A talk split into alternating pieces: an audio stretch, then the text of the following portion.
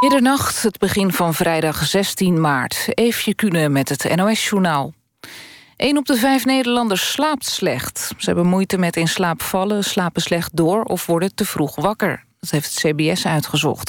Het gaat om mensen van 12 jaar en ouder. De helft van de slechte slapers heeft er last van in het dagelijks leven. Ze kunnen zich niet goed concentreren, zijn vergeetachtig... of hebben een slecht humeur. Volgens het CBS blijkt verder dat hoe hoger de leeftijd... hoe meer slaapproblemen. En vrouwen slapen vaak slechter dan mannen. Een drugsvliegtuig dat begin van de week werd onderschept in Suriname... had volgens de politie bijna 500 kilo cocaïne aan boord. Er zijn zeven mensen opgepakt. Het toestel landde dinsdag op een landingsbaan van een rijstbedrijf. Bij de eigenaar van dat bedrijf werd eerder deze maand op een ander terrein... ook al een drugsduikboot gevonden. De man ontkent elke betrokkenheid. De ondernemer wordt in Suriname gezien als een van de geldschieters... van de Nationale Democratische Partij, de politieke partij van president Bouterse.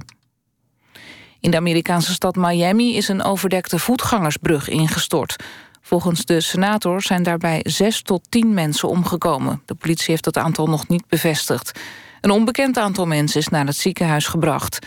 Het was een 50 meter lange brug over een grote snelweg. Toen die instortte raakten meerdere auto's bedolven. Mogelijk liggen er nog slachtoffers onder het puin. De voetgangersbrug in Miami was gloednieuw. Hij was zaterdag geplaatst en nog niet in gebruik. Drie pluimveebedrijven in de buurt van de eendenboerderij in Kamperveen... waar deze week vogelgriep is vastgesteld, zijn niet besmet. Hun dieren hoeven niet te worden geruimd... meldt de Nederlandse Voedsel- en Warenautoriteit. Op het ene bedrijf was voor de derde keer vogelgriep vastgesteld. Het ging om een zeer besmettelijke variant. Alle 30.000 eenden zijn geruimd. Het weer nog bewolkt en er trekken regenbuien over het land. Het koelt af tot ongeveer 2 graden. Morgen in het noorden en midden van het land sneeuw. Het wordt 2 graden in het noorden en 10 in het zuiden. In het weekend koelt het verder af en is er overal kans op sneeuw. Dit was het NOS Journaal. NPO Radio 1. VPRO. Nooit meer slapen.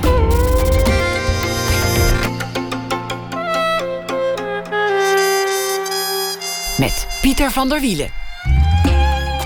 Goedenacht, nog tot twee uur nooit meer slapen. Jazzzangeres Kim Hoorweg komt zometeen op bezoek na ene. Ze presenteert morgen haar nieuwe plaat. U hoort dan ook uh, Neil Verdoorn, want zij is uh, dansvoorstellingmaker... en zij maakte een voorstelling over de schilderijen van Edward Hopper. Komend uur praat ik met Ernst Jans. Er was een tijd dat alle jonge vrouwen en meisjes in dit land verliefd op hem waren. En toen kwam er ineens de dag dat iemand zei... Weet u meneer, mijn oma was vroeger verliefd op u. De tijd is kortom gemeen. Niet dat Jan veel heimwee lijkt te hebben naar die tijd als tiener-idool bij Doe Maar. In zijn laatste boek beschrijft hij die periode onder meer als hoe het moet zijn om te worden opgeslokt door een walvis. Tegen de stroom spartelend in de slokdarm van een zeezoogdier, dat klinkt niet heel erg leuk. Het is een van de vele tegenstrijdigheden in het leven van deze man. Een iets wat schuwe man die door de menigte wordt vastgeklampt. En een man die zelf heel veel moeite moet doen om het verleden van zijn vader te leren kennen. En dan daarna alles uh, zelf zorgvuldig vastlegt en opschrijft voor zijn eigen kinderen. Een nieuw deel van uh, de chronieken van zijn leven beschrijft de jaren 70. De neerkant heet het. Over de hippie die hij ooit was. Hij bleef in een uh, commune met zijn toenmalige band. En daar woont hij nog steeds, maar dan zonder uh, de commune. Eerder beschreef hij al zijn jeugd en zijn uh, oorsprong als Indo. En wat nu nog ontbreekt, dat zijn die gekke jaren tachtig met Doe Maar. Daar schijnt hij nog niet zoveel lust naar te hebben om dat op te schrijven. Er is ook een theatertournee rond dit boek. En daarbij is ook een cd verschenen. En een clubtour met Doe komt er ook aan dit jaar. Ernst Jans is geboren in 1948 en is het kennelijk nog steeds niet zat om het land af te reizen in een Ford Transit en om na de soundcheck iets te eten uit een papieren zakje waarop staat: eet smakelijk. Ernst Jans, hartelijk welkom. Dankjewel. Die, die, die drang om alles vast te leggen is eigenlijk een wonderlijke eigenschap. Ja. Ben ik de enige eigenlijk? Nee, je bent niet de enige. Er zijn er velen die het doen. Ja. Waar komt dat vandaan? En om het op te schrijven Nou, en ik- om het uit te pluizen. Ja, dat, dat, om het op te schrijven vind, weet ik wel. Ik vind het fijn om, om als, als, als ik ergens mee zit... of als ik iets niet weet, om dan erover te gaan schrijven. En dan wordt het mij langzaam maar zeker wordt het duidelijk. Dus bijvoorbeeld, uh, als ik ergens last van heb, dan, dan ga ik schrijven: ik heb ergens last van. En, want het, het lijkt die daar en daarop. En langzaam dan wordt het mij duidelijk van, van uh, waar het vandaan komt, dat gevoel. Van, van, en um, dat heb ik altijd heel prettig gevonden. Uh, ik ben niet echt een prater ik praat, uh, mijn vrouw die zegt van uh, je moet meer praten. Dat zegt ze eigenlijk al de hele tijd. Maar dat, dat vind ik maar moeilijk. Dus ik, ik, wat, ik, wat ik wil zeggen, dat zeg ik in liedjes. En wat ik, uh, als ik iets wil analyseren, dan, doe ik, dan schrijf ik dingen op. Dus, dus op die manier heb ik ook heel vaak in het verleden dingen verwerkt. Gemakkelijker dat ik ze, ja, dat ik ze op een gegeven moment in de kast kon zetten, zou ik maar zeggen. In je eerdere boeken ging het ook wel over een jongeman die, die zijn vader wilde leren kennen. De, wilde weten wie was die man eigenlijk. Ja. Nu lijkt het wel alsof, alsof je jezelf wil leren kennen. Nou ja, dat wil toch iedereen, denk ik.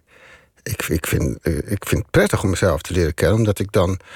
Um, net zoals je andere mensen leert kennen, met alle slechte eigenschappen erbij en de goede eigenschappen, dan, dan weet je ongeveer wat je aan iemand hebt. En, en dan, dan uh, kan je ook makkelijk mensen vergeven.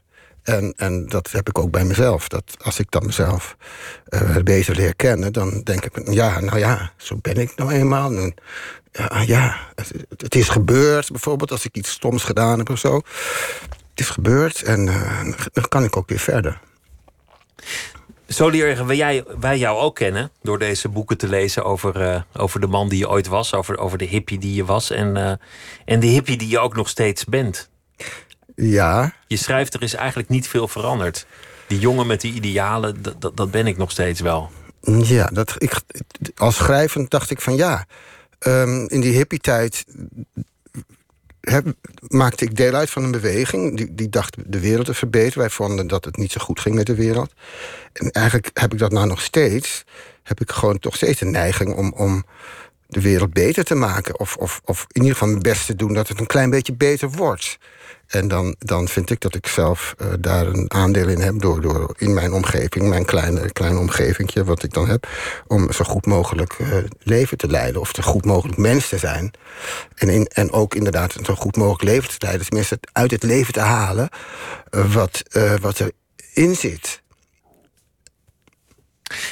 Jouw vader, laten we, laten we daar eens mee beginnen. De, de, de oorsprong van jouw bestaan. Je, je, je schrijft dat jou, jouw vader eigenlijk jou had uitverkoren om zijn beste vriend te zijn. Wat met zoveel anderen niet was gelukt, dat, dat, dat moest jij min of meer goed maken. Ja, er, was, er had wel een beste vriend gehad in de oorlog. Uh, hebben ze samen in het verzet gezeten. In Nederland, want mijn vader kwam uit in Nederlands-Indië. En die kwam naar Nederland om te studeren, al voor de oorlog. Dus uh, de oorlog maakte hij Nederland mee. En, en hij ging in verzet met uh, zijn beste vriend, ook een in Indo. En die beste vriend, uh, hij had het gevoel dat hij de beste vriend in het verzet had gehad. En die beste vriend is uiteindelijk ja, is vermoord door de Duitsers. door een poging om mijn vader uit de gevangenis te bevrijden. Hè. Daar komt het eigenlijk kort op neer. Dus die man is doodgegaan. En. Um, mijn vader, uh, ik, ik, begreep van mijn vader later uit een brief van hem dat hij zijn hele leven lang eigenlijk gezocht heeft naar, naar uh, geborgenheid en, en, en, en liefde. En die eigenlijk nooit ergens heeft gevonden. Steeds wel gedacht van, maar de, de, die mensen ontvielen hem steeds. En, dat, en toen kreeg hij twee kinderen. En toen dacht ik van ja, maar die kan ik dus vormen naar mijn eigen idee. En mijn eigen. En zij zullen mij altijd trouw blijven. Nou, dat was dus helemaal niet zo. Ik bedoel, ja, het was natuurlijk wel zo. Maar in zijn hoofd was het niet zo. Hè? Toen ik in de puberteit kwam. En niet meer met mijn vader naar vogels wilde kijken. Niet meer met hem wilde schaken. En niet meer met hem naar Chopin wilde luisteren. Toen voelde hij zich weer door mij in de steek gelaten. En, en ja, snel daarop is hij overleden. Dus dat gevoel van God, ik heb hem, hij, hij voelde zich door mij in de steek gelaten, heeft mij nog heel lang achtervolgd, zou ik maar zeggen. Je had en, het idee dat je een slechte zoon was geweest, of niet de, de zoon die je had kunnen zijn? Ja, nou, ik, ik, ik was natuurlijk wel een hele goede zoon. Want ik deed altijd vreselijk mijn best voor mijn vader. Ik, ik, deed, ja, ik haalde goede cijfers op school omdat hij het belangrijk vond. En ik ging inderdaad met hem naar concerten van Chopin, met hem vogels kijken, met hem schaken. Noem maar op, al die dingen die hij leuk vond, deed ik braaf. Dus ik was eigenlijk een heel braaf, braaf zoon. Uh, maar ja, dat, op het eind liep het even mis. En, en uh, dat was ook eigenlijk ehm, in mijn boeken ben ik ook op zoek ehm, naar teruggaand in de tijd, teruggaand in, in mijn familiegeschiedenis. Hè, mijn vader, mijn grootvader, mijn grootmoeder, zijn ouders bijvoorbeeld, en hun ouders weer, ben ik op zoek gegaan, of ga ik op zoek naar de geschiedenis. En dan, als ik daar zo naar kijk van een afstandje, als schrijver, dan denk ik ineens van: oh, maar dan snap ik waarom mijn vader uh, zich altijd in de steek gelaten voelde. Of nou snap ik waarom mijn grootmoeder mijn vader altijd sloeg. Of nou snap ik, hè, dat soort dingen begrijp je dan ineens allemaal. Als je die geschiedenis van die mensen leert kennen. En dat vind ik zo mooi aan het schrijven. Dat ik, dat ik dan vrede krijg met, met mijn, met mijn uh, voorouders, met mijn ouders en met mijzelf. Zo, dat is... want, want zo werkt het. Als je, als je dat begrijpt, dan heb je er ook vrede mee. Als je ziet waar het vandaan komt, dan, dan, dan is de pijn ook weg. Ja, precies. Tenminste, dat werkt bij mij zo. De verhalen van, van, van jouw vader, heb ik nog niet eens over de verhalen uit Indië. Die heb je beschreven. Dat, dat zijn al verhalen met een, met, een, met een hardheid. Mensen die ontkend worden. Mensen die moeten, moeten vechten om een plek te krijgen. Die, die uh, met de nek worden aangekeken. Dan die verhalen uit de oorlog. Dat hij dat die geen afscheid kan nemen, maar wel hoort dat iemand wordt weggevoerd de cel naast hem. Dat hij, dat hij zelf de nood ontsnapt. Dat voor zijn ogen iemand wordt doodgeknuppeld. Terwijl de, de Duitsers erom lachen. Ja, vreselijk. Was het een getraumatiseerde man? Ja, absoluut. Ehm, ik weet niet wanneer dat, dat. Nou ja, hij heeft natuurlijk vreselijke dingen meegemaakt in de oorlog. Um, hij heeft, uh, is uiteindelijk ook in de concentratiekamp terechtgekomen. En um, ik, ik, ik heb het idee, nou, de, de gegevens die ik dan, dan verzameld heb... En dat hij nog ongebroken uit de oorlog komt, uit het concentratiekamp.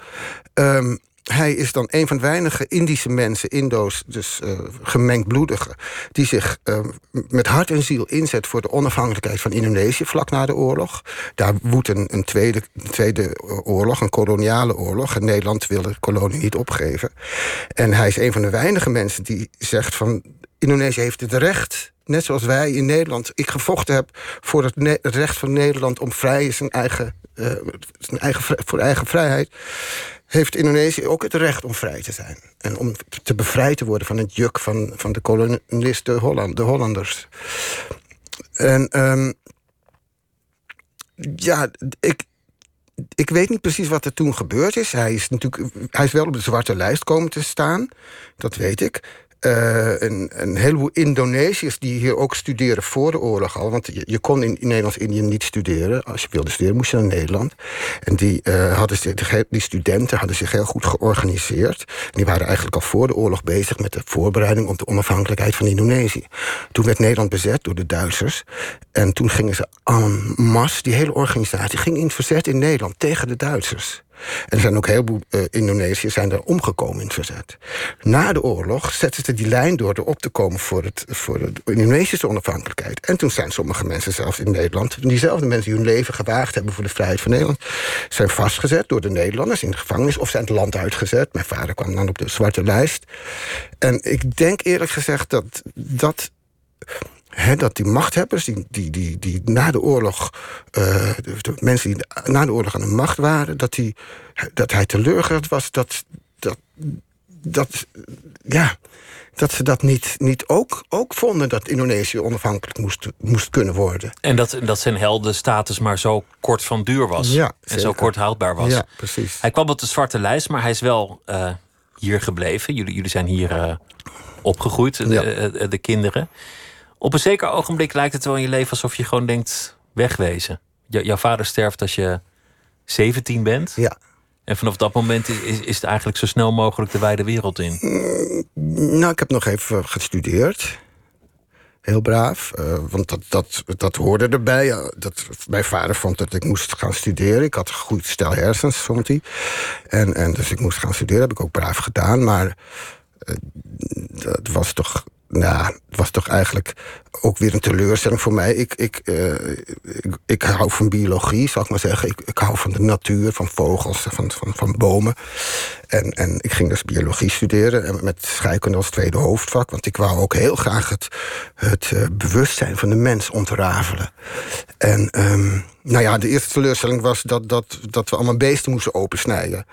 Uh, dat vond ik echt verschrikkelijk. Want ja, werden dus de groene kikkers waren toen bijna uitgestorven in Nederland.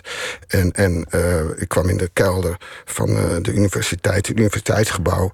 En daar staan bakken vol met, met groene kikkers. En je houdt van de natuur en dan moet je het kapot maken. Ja, wij moesten die groene kikkers moesten wij eruit uitvissen. En dan moesten we dan met een naald moesten we hun verlengde merg uh, door kapot maken. En zodat ze nog wel reageerden op, op, op, de zuur waar we ze in moesten hangen met hun pooitjes. En dan moesten wij de, de spiercontractie moesten wij gaan uh, uh, nagaan. Ja, dat is echt verschrikkelijk, vond ik dat. Dat soort dingen. Dus ik was natuurlijk ook wel teleurgesteld. Maar je deed het waarschijnlijk wel, want je, je, was, een, je was een brave jongen. Nou, ik deed het. Kijk, ik kon gelukkig goed tekenen. Dus... Um, ik, ik, ik hoefde dat allemaal zelf niet open te snijden. Dat, de eerste ding wel, maar ik zei van nou, dat doe ik niet. En dan moest iemand tekenen en iemand moest snijden. Ik was altijd bij de koppen met twee. En ik kon dus goed tekenen, dus ik mocht altijd tekenen. En de anderen sneden dan en ik, ik tekende dan uh, de alle onderdelen keurig netjes, heel gedetailleerd. Dus dat, eh, dat viel dan wel mee. Maar goed, dus die teleurstelling in die studie, dat was natuurlijk heel belangrijk. Ik viel ook op een gegeven moment echt in slaap tijdens, tijdens de colleges. En, maar het mooie was, ik zat in een bandje. Ik was gevraagd om in een bandje te komen spelen. En ja, toen dacht ik weg. Nou, gewoon de, de muziek was gewoon een ticket ja. de wijde wereld in. Een, een manier om, uh, om ja. eraan te ontkomen. Ja, om, om aan eigenlijk alles te ontkomen. Om, om helemaal opnieuw te beginnen. Een soort van, uh, uh, een soort van droom.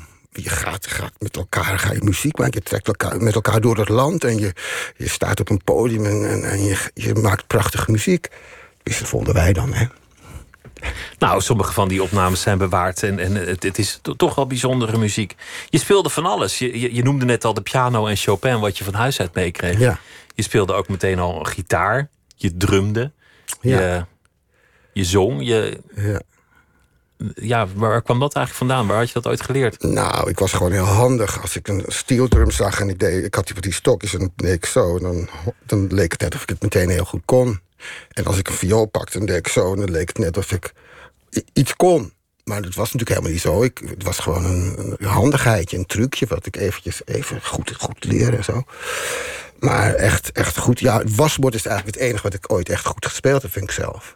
Dat was wasbord. wasbord. Ja, dat is dan, dan heb je vingerhoeden op je vingers. Doe je? Van die metalen vingerhoedjes waar mensen vroeger mee naaiden. En um, er is een wasbord en die leg ik op mijn schoot. En dan uh, ga ik. Ga ik zo lekker. Uh, en, en wasbord is eigenlijk het enige instrument wat ik ooit gespeeld heb. waarvan als ik het aan het spelen was, dat ik dan dacht. wat ik bedacht, dat ik dat ook meteen kon.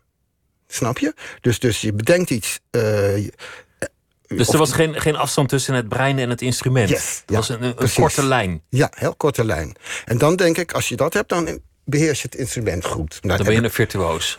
Nou ja, dat weet ik niet of dat virtuoos is, maar dan, dan, dan, dan, dan, dan vind ik een soort van beheersing van het instrument. En dat heb ik met andere instrumenten nooit gehad, zelfs niet met piano, waar ik mijn hele leven met stuf op heb gerepeteerd en geoefend en gestudeerd.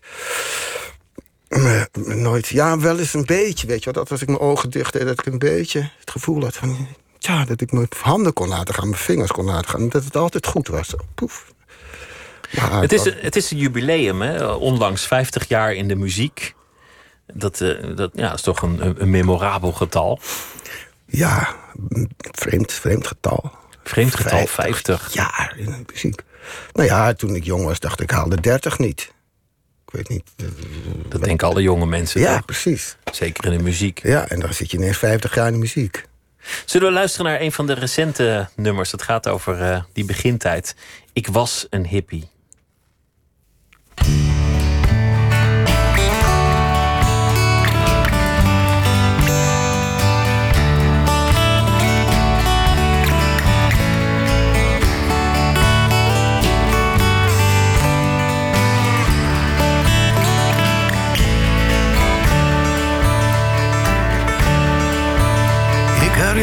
Een boerderij in Brabant, wij reizigers uit Holland, wij voelen ons er thuis. Zo kwamen wij eraan, eind zestiger jaren, waar de jongens met gitaren voor goed van huis gegaan.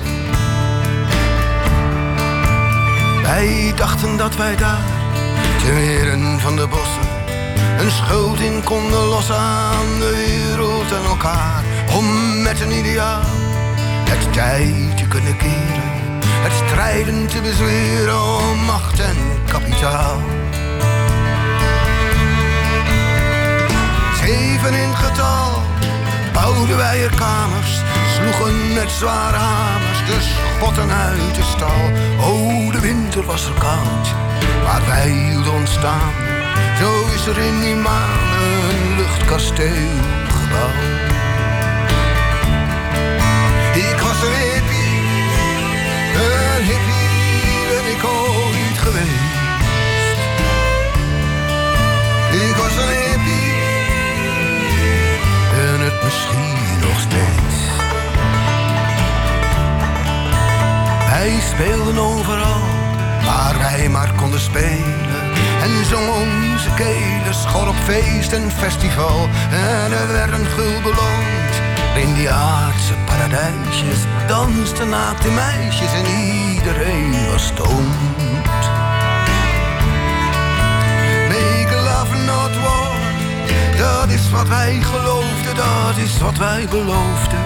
Aan elk welwillend oor om s'nachts bij open vuur elkaar nog te onthalen. Op liedjes spookverhalen, tot in het ochtenduur. Ik was een hippie, een hippie ben ik ooit geweest. Ik was een hippie, en het misschien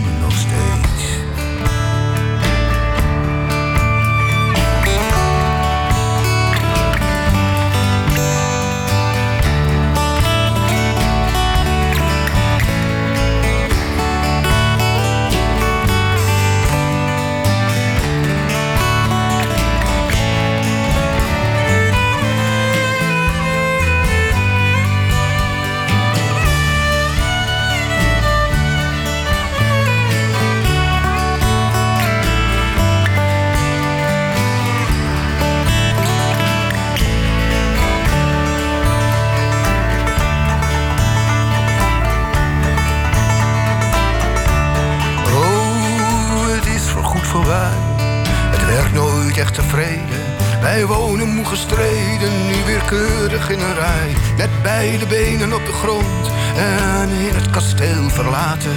Waait door kieren gaten de wind, het spindrag rond. Op dit allerlaatste zou ik er wat voor geven. Oh, al is het maar voor even weer te zitten bij het vuur. Met mijn vrienden uit die tijd. De liedjes spookverhalen, de mooie idealen. Raak je nooit meer kwijt.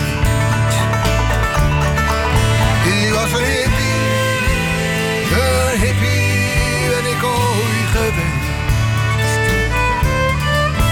Ik was een hippie, en misschien nog steeds. Ik was een hippie, een hippie ben ik ooit geweest. Was een hippie, ben het misschien nog steeds.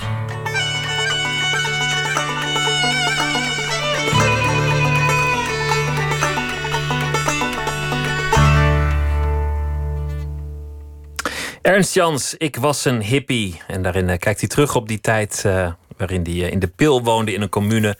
De, de neerkant heet het eh, boek en het album. En het ging over zijn eh, muziekvrienden van eh, CCC Inc. En ehm, ja, een jongen met lang haar, de hele dag stoned, altijd muziek aan het maken.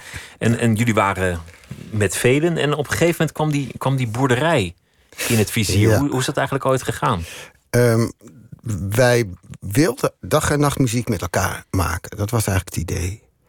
En daarvoor zochten wij een ruimte om, om of te, te, te repeteren, maar om het te leven was ook goed als we daar meteen konden, konden wonen. Maar bij Amsterdam, wij komen uit Amsterdam. Bij Amsterdam in de buurt was er eigenlijk niks te krijgen. Of het was heel duur. Nou, geld hadden wij niet. Joost, had een, uh, Joost Bellefant had een, uh, een kleine uh, erfenis gekregen van, van 30.000 euro. Gulden, Gulden natuurlijk. Ja. En uh, ja, ik heb jaren over gedaan om, uh, om uh, van gulden over te schakelen per woord hè, naar, naar, naar euro. Nou heb ik, heb ik weer moeite om terug te gaan naar gulden. Maar goed, voor 30.000 gulden was bijna niks te krijgen bij Amsterdam in de buurt. En wij gingen dus steeds kijken naar dingen die vrijkwamen... of dingen die, die, die onbewoond waren steeds verder van Amsterdam. En op een gegeven moment waren we, moesten we naar een optreden in Deurne... in november 1969. En um, Joost had zich geabonneerd op het blaadje van de ruilverkaveling. Mensen waren aan het uh, verkavelen, uh, in Brabant heel veel. Hè. De, de ruilverkaveling die, die trok alle sloten recht... en die verdeelde het land allemaal in blokjes. Uh, om zo, zo, zo, ja, dat het allemaal zo groot mogelijk kon worden. En daarbij sneuvelden sommige boerderijen. Die, die, die pasten niet in dat beeld. En die, die kwamen vrij te staan. En wij, uh, wij, wisten dat daar in de buurt een boerderij uh, te koop stond. En toen zijn we gaan kijken. Hoe, hoe wisten jullie dat? Want, van, van, het blaadje van de ruilverkaveling waar Joost op geabonneerd was. Wat, wat slim. Ja, dat is echt... Uh, ja, goed, dat is Joost dus. Hè. En um, ja, wij gingen naar kijken. En dat, wij werden meteen verliefd op het huis. Hoewel het heel ver van Amsterdam af lag eigenlijk. We werden verliefd op het huis. Het was een, een, een, een boerderij met een prachtige moestuin met stronkenboerenkool. En dat liep zo uh, het bos in. Dus het was de aan de bosrand. En dan liep een zandpad. De enige weg naar die boerderij was een zandpad. En wij, uh, een paar weken later werd die boerderij verkocht in het, in het uh, dorpscafé van Neerkant. En wij zijn dan, wij langharigen, gingen daarheen. En uh, Joost heeft op het juiste moment zijn hand opgestoken. En toen de hamer viel, was de boerderij van hem. Voor 32.000 gulden? Voor 32.000 gulden, ja. En in het verhaal gaat dus dat, dat nu nog steeds in het dorp... dat Joost toen uh, in zijn binnenzak greep en... Um, de, 30, de 32.000 gulden met een stalen gezicht cash op tafel legde. Dat is een prachtig verhaal. Ik kan het me niet herinneren, maar het is een hoe, prachtig verhaal. Hoe moet dat zijn geweest in, in die tijd voor zo'n zo'n uh, agrarische gemeenschap in het dorpscafé? Ja. Dat er daar zo'n groepje uh, stoonde, langharige jonge jongens binnenkomen ja. en, en meisjes. Die, die dan fleurig gekleed zijn. Ja. En die daar dan een, een, boerderij kopen. En dan ook nog, als het verhaal klopt, cash. Die dat gewoon even neertellen. Ja, ja, men was in shock.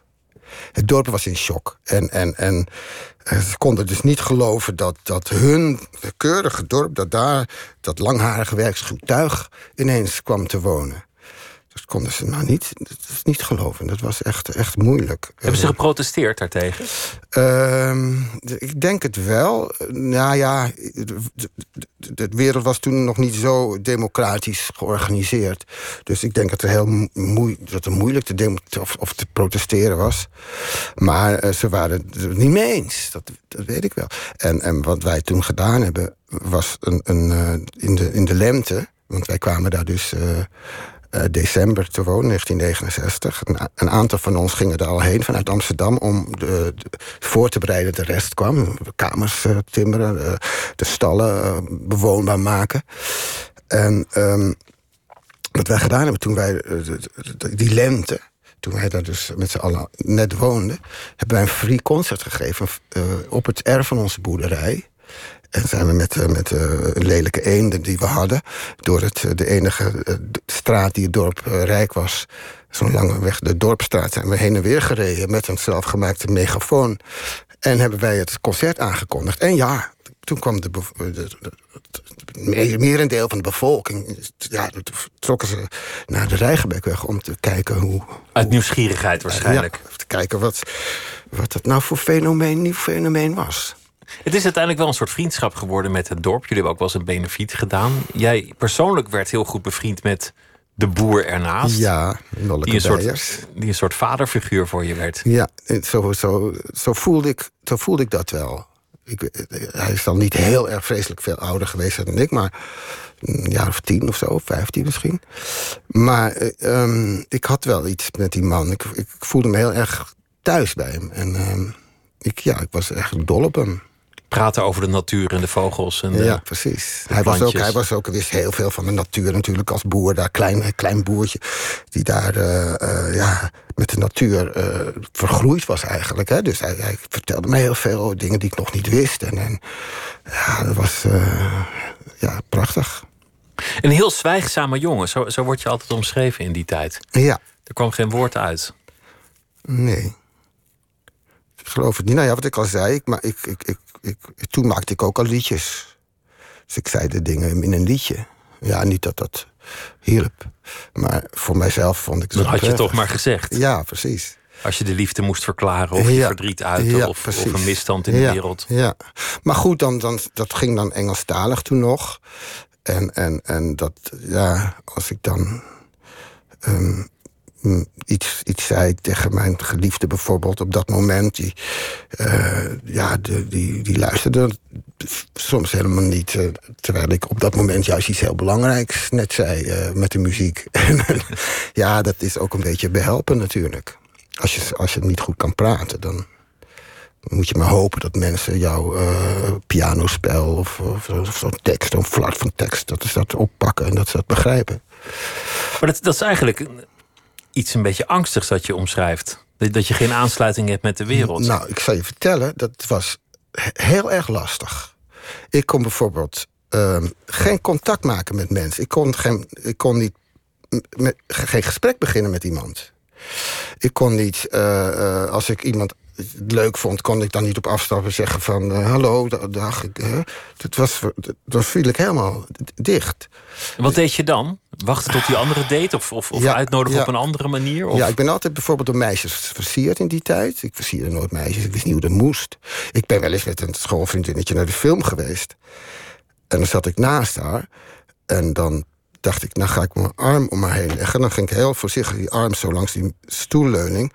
En dan was ik bijna bij haar schouder, maar dan trok je toch maar snel mijn arm weer terug. Want ik dacht, vindt ze het niet leuk? Dat vindt ze niet leuk als ik dat doe. Nou weet ik dat ze dat wel leuk vinden. Maar toen wist ik dat niet. Het was gewoon heel onzeker. Lekker ongemakkelijk. Dus, ja, dus heel erg ongemakkelijk. En, en het is ook wel eens voorgekomen dat ik bijvoorbeeld... Uh, uh, was ik van een, uh, in Amsterdam naar de, naar een... Ik ging echt nooit naar de kroeg, maar dan was ik een keertje naar de kroeg geweest... in de hoop een, een leuk meisje tegen te komen. Nou, dat was niet gelukt. En liep ik dan terug naar huis. En, en, dan kwam ik langs de, een bus, bushuisje. en er stond dan een meisje voor de bus te wachten. De nachtbus was toen nog. En... Dan liep ik voorbij en dan keek ik elkaar aan. Keek, keken we elkaar aan en dan was er echt een klik. Van wauw. En nou, dan wou ik gewoon stoppen en iets zeggen tegen Maar dan liep ik gewoon door.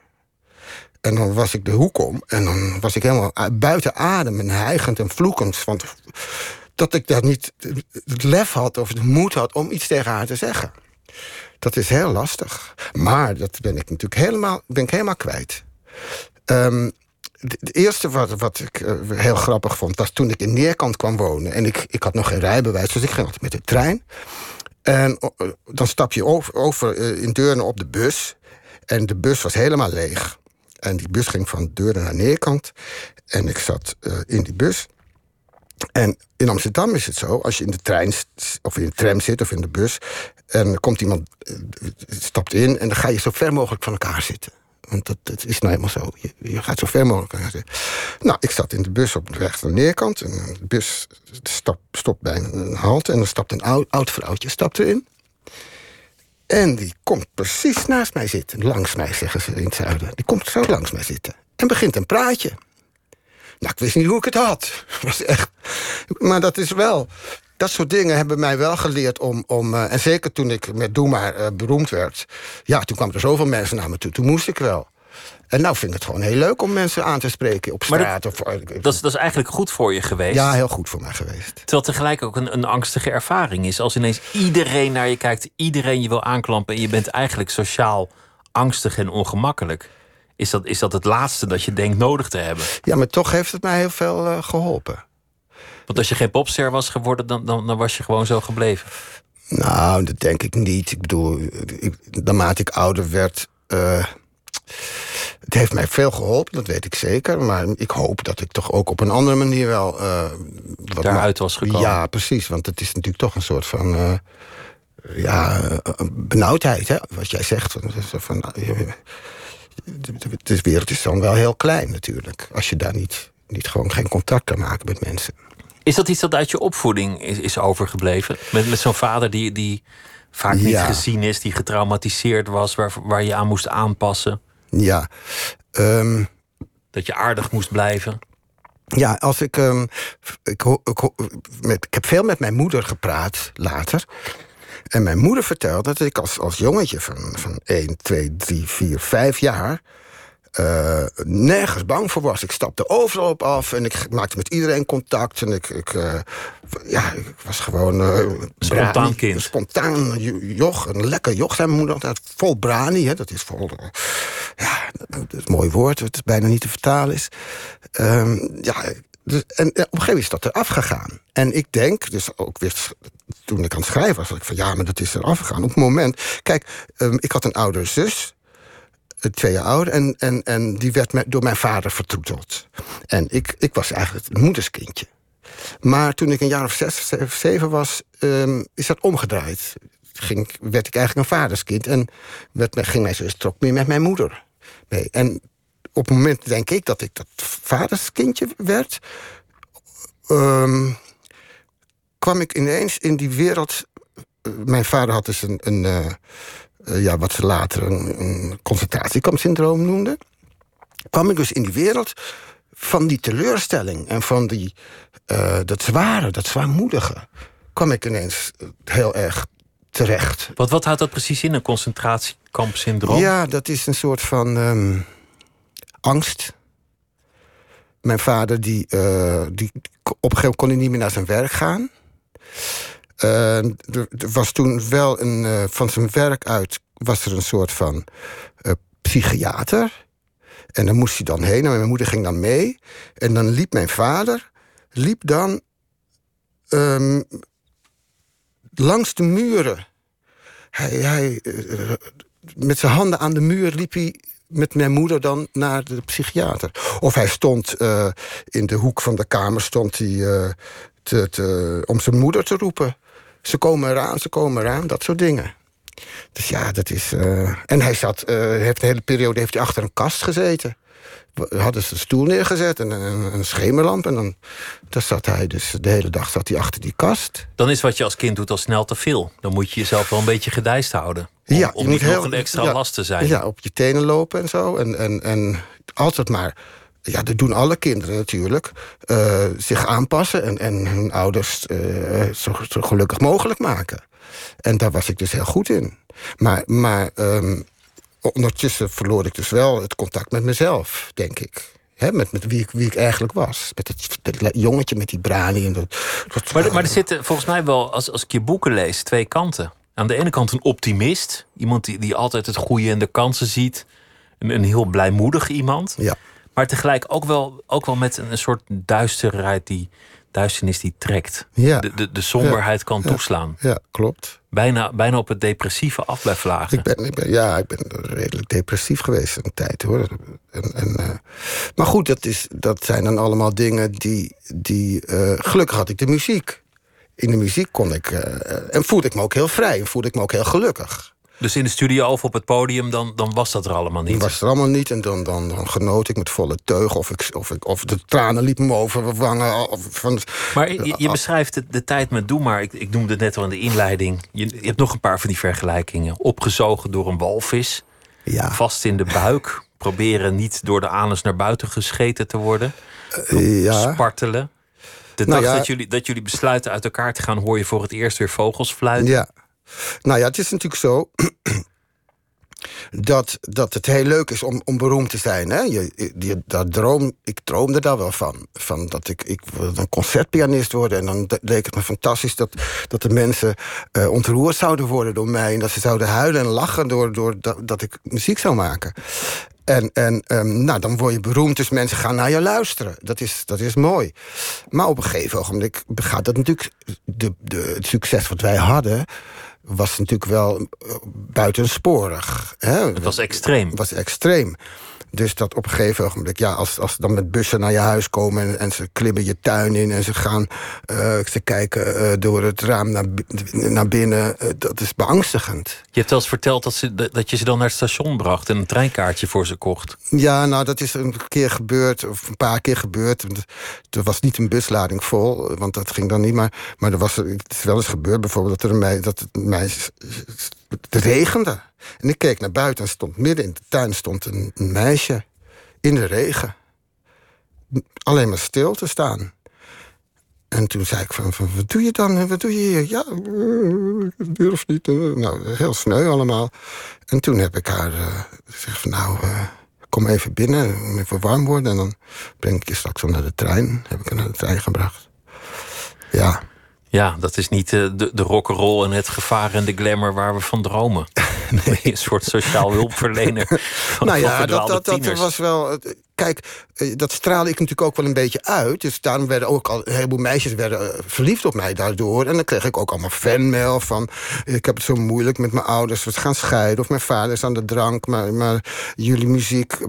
het is het enige waar ik nog voor leef en, en het brengt me troost... en ik heb het gevoel dat jij mij begrijpt en dat soort dingen, weet je wel. En dan, ja, dan, dat las ik dan en dan, dan ja, dacht ik van... ja, moet ik toch een beetje een opbeurend woordje terugschrijven of zo. Dat, dat, uh... Maar als je dat doet, dan doen ze het daarna allemaal. Zoals op een gegeven moment ook heel veel flauw vielen. Mede omdat dat jullie zo aardig waren om even naar de ziekenboeg te gaan. Waardoor Denk er een soort dat? motivatie was om flauw te vallen. Of ben ik nou te cynisch? Uh, dat weet ik niet. Uh, nou ja, het was gewoon... Uh, ze vielen flauw, omdat ze, helemaal niet omdat ze ons zagen... maar gewoon dat ze de hele dag daar hadden staan te wachten in, buiten. Zonder eten en drinken. Ja, en dan ging die deuren open van die zalen... en dan renden ze zo, zo, zo hard mogelijk naar het podium... want dan zaten ze dicht, waren ze dicht bij ons... en dan stonden ze daar gewoon uren, uren, uren te wachten. Nou, dan begonnen wij te spelen en dan... De, de, druk van achter werd steeds groter natuurlijk. Dus ze kwamen in ademnood, ze hadden niet gegeten, niet gedronken en dat soort dingen. Ja, goed, de emotie komt er misschien ook nog wel bij. Maar, uh, jullie hebben Doe maar een, een tijd van jullie afgeduwd en, en later weer omarmd. En, en dit jaar een, een clubtour. Ja, nou, ik heb eigenlijk Doe maar nooit, nooit echt uh, afgeduwd hoor. Want ik, ik, ik, het was alleen, het was mooi geweest uh, voor mij. En, en uh, ik, heb wel, ik was wel blij dat het voorbij was. Maar er is wel weer een tijd gekomen dat, dat we weer zijn gaan spelen. En dat het weer ontzettend leuk was. Dus, en nog steeds. En nog steeds. We gaan luisteren naar een, een, een liedje. Want ik, want ik, vond toch dat we dat in dit uh, programma moeten, moeten laten horen. Namelijk Nooit meer slapen. 1983. Gucci, Gucci, Gucci, Gucci.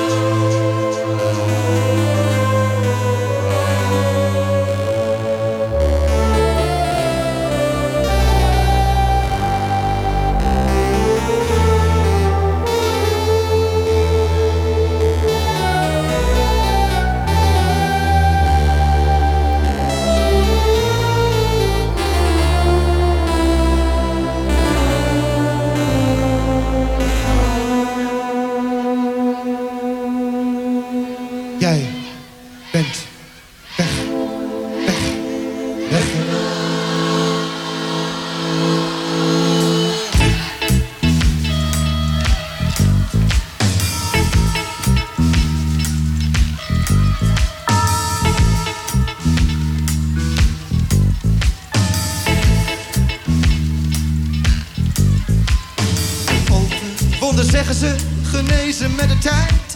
Maar zeg me dat het overgaat en geef me zekerheid.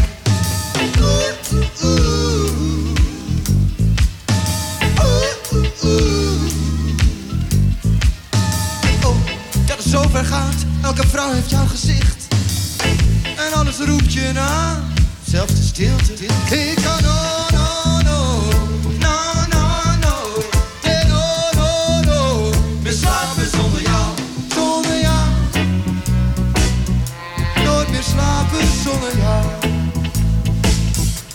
Nooit meer slapen zonder jou.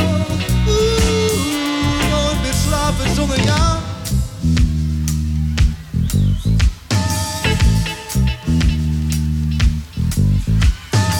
Huilen gaat er lang niet meer. Moedeloos trek ik me af, af, af. Alleen in bed ben ik bek af en ik mis je.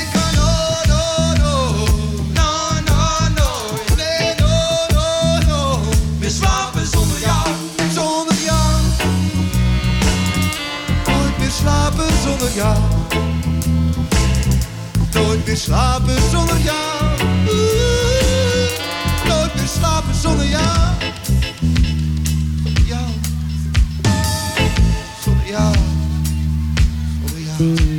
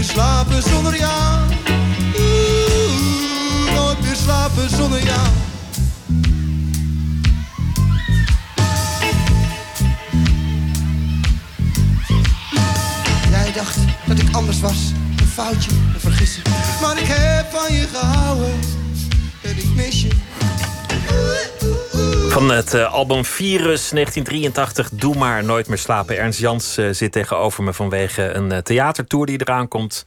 Met liedjes die horen bij het uh, boek De Neerkant. Dat is het deel van zijn chronieken van 1970 tot 1980. Je vertelde iets over die commune waar jullie woonden. Jullie deelden alles: het geld, het, Ja. het eten, de kleren. Het bed niet. Iedereen had wel netjes een eigen, Ja, we waren eigen mandje. keurig. Een beetje te keurig. Een beetje toch wel jammer. Achteraf gezien. Niet alle mogelijkheden toch nog verkend. Nee, nee. En dan komt er een dag dat, dat iedereen weggaat en jij er nog wel blijft wonen. Ja.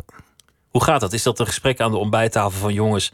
Het is, het is mooi geweest dat hippie gedoe. Ik heb liever dat jullie vertrekken. Of vertrok iedereen gewoon? Mm, Ja, er was geen gesprek op de ontbijttafel, maar, maar we, we, we hadden wel op een gegeven moment moesten we wel eh, eh, gesprekken voeren met elkaar, want, want deden we het liever niet. Maar uiteindelijk moest dat wel. We hadden iemand ingehuurd die, die, die ons daarbij hielp. Een soort therapie, een communetherapie. Een andragoog was dat. Dus, eh, ja, Wa- dat wa- was, wat doet dat eigenlijk? Ja, die, maakt volwassenen eh, mondig, eh, be- begeleid in mondigheid en, en, en nou ja, dat soort dingen, verantwoordelijkheid en dat soort dingen. En, en, en niet lang daarna ehm, gingen de, ver- ver- verdwenen de eerste mensen ook weer terug naar Amsterdam. Dus die man die heeft ons echt uit elkaar gerafeld. En ehm, ja, langzaam druppelde iedereen zo weg, weer naar de Randstad. Hoe vond je dat? Ja, ik vond het vreselijk. Ik, ik voelde mij heel veilig. Hè. Je, ik, ik vertelde dat ik. In die toen- groep voelde je ja, je en in, veilig? in die tijd hè, had, maakte ik moeilijk contact. Dus, dus die, die, dat was voor mij een grote familie waar ik me heerlijk voelde. En, ik, ik, eh, en het gingen ze ineens allemaal weg. En ik wou niet weg, want ik zat natuurlijk heerlijk in de natuur waar ik zo dol op was. En een beetje afgelegen van al het, uh, al het lawaai. Ja, ja, precies. Ook niet onbelangrijk. Nee, zeker. En ehm, dus, dat vond ik niet zo, eh, niet, zo, niet zo leuk. Ik vond het wel eigenlijk wel een soort van ehm, capitulatie. Hè? Dat het niet gelukt was om onze idealen eh, blijvend eh, gestalte te geven. Dat we, hè, van, van wij. Eh, wij maken de wereld beter en dat doen wij eh, op onze kleine eigen wijze. Door in een commune te gaan wonen en alles, eh, in, in- het geld in één pot te storten. En, en eh, dat was een soort van ideaalbeeld. En dan worden mensen dertig en dan, dan is dat ideaal ineens Ja. verdampt. Dan komen Ja. andere plannen daarvoor in de plaats. Ja, precies. Dat is eigenlijk met, met, met al die hippie-idealen, als je, als je er nu over praat of, of op terugkijkt, dan, dan is het toch tragisch dat er zo weinig van terecht is gekomen. Er wordt vaak ook over gesproken van, eh, ach ja, dat was toch schattig. Nou, ik denk dat het een enorme wezenlijk, wezenlijk is geweest. In ieder geval voor mij, maar ook wel voor de wereld. Ik bedoel, eh Amnesty International, Greenpeace zijn daaruit voortgekomen. Dat zijn toch hele belang, belangrijke eh, zaken die, die, die aan de kaak gesteld werden. En, en ehm, ja, je kunt zeggen van het is schattig en, en, en het heeft niks opgeleverd. Maar ik- denk dat de wereld toch op een bepaalde manier een beetje gekanteld is in die tijd. Hè? Van, van, van Make Love Not War was toch. Het, had, het betekende wel iets. Het had wel een soort van. eh, ja, innerlijke. ehm, drijfveer waardoor je als, als jongeling, als, als jong mens... eh, een perspectief had en verder kon. En het idee had van, eh, we, we gaan het echt beter doen. Dus dat is toch wel heel belangrijk. En ik denk dat de, de jeugd nu dat nou juist heel vaak mist. Van, van wat is het perspectief nu op dit moment? Dus het is moeilijk, moeilijk om, om, om nog, een, ja, nog verder te kijken... en te zien dat het goed gaat. Of dat het mooi wordt. Of dat het, eh, het is moeilijk. Er zijn veel mogelijkheden, maar weinig perspectieven. Ja, precies. Ja. Ja, dat heb je wel mooi gezegd, geloof ik. Ik zit, Oh. ik zit er even over na te denken, maar Ja.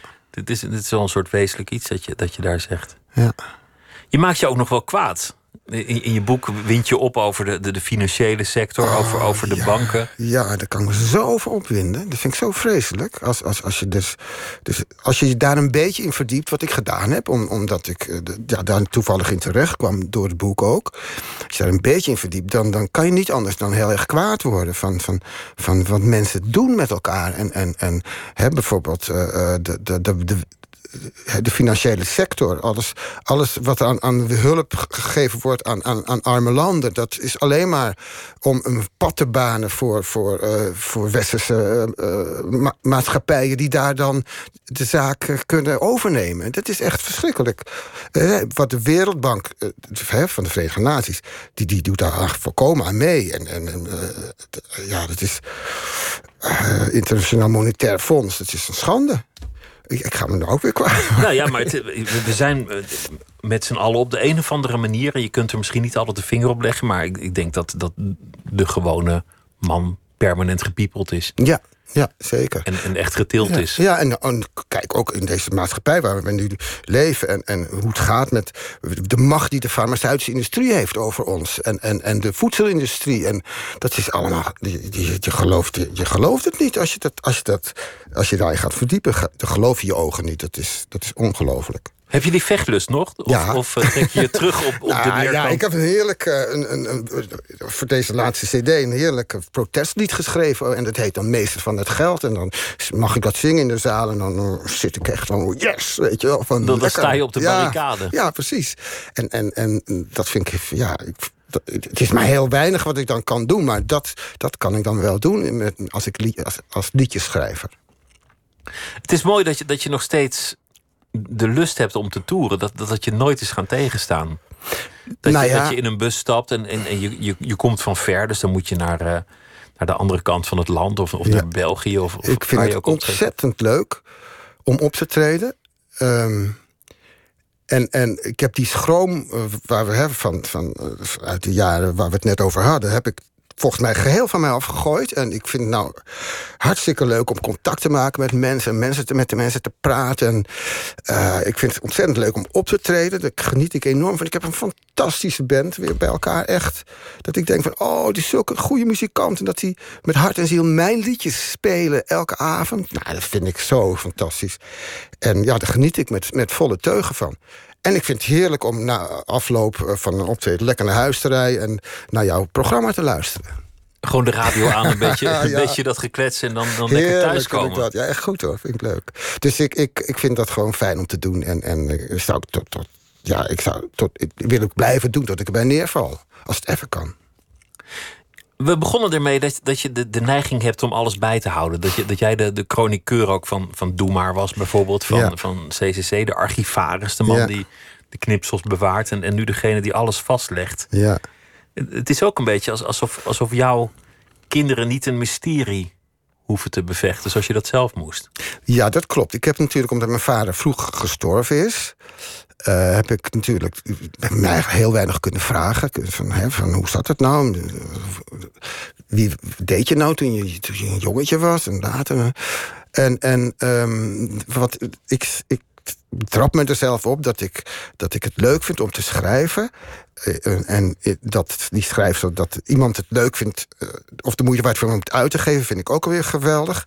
En dat ik dan zo'n prachtig mooi boek... het ziet er dan fantastisch uit krijg... en dit zet ik dan in de kast. En dan kunnen over tien of zo... vijftien jaar kunnen mijn kinderen het- datzelfde boek uit de kast halen... en slaan ze het open en dan zien ze van...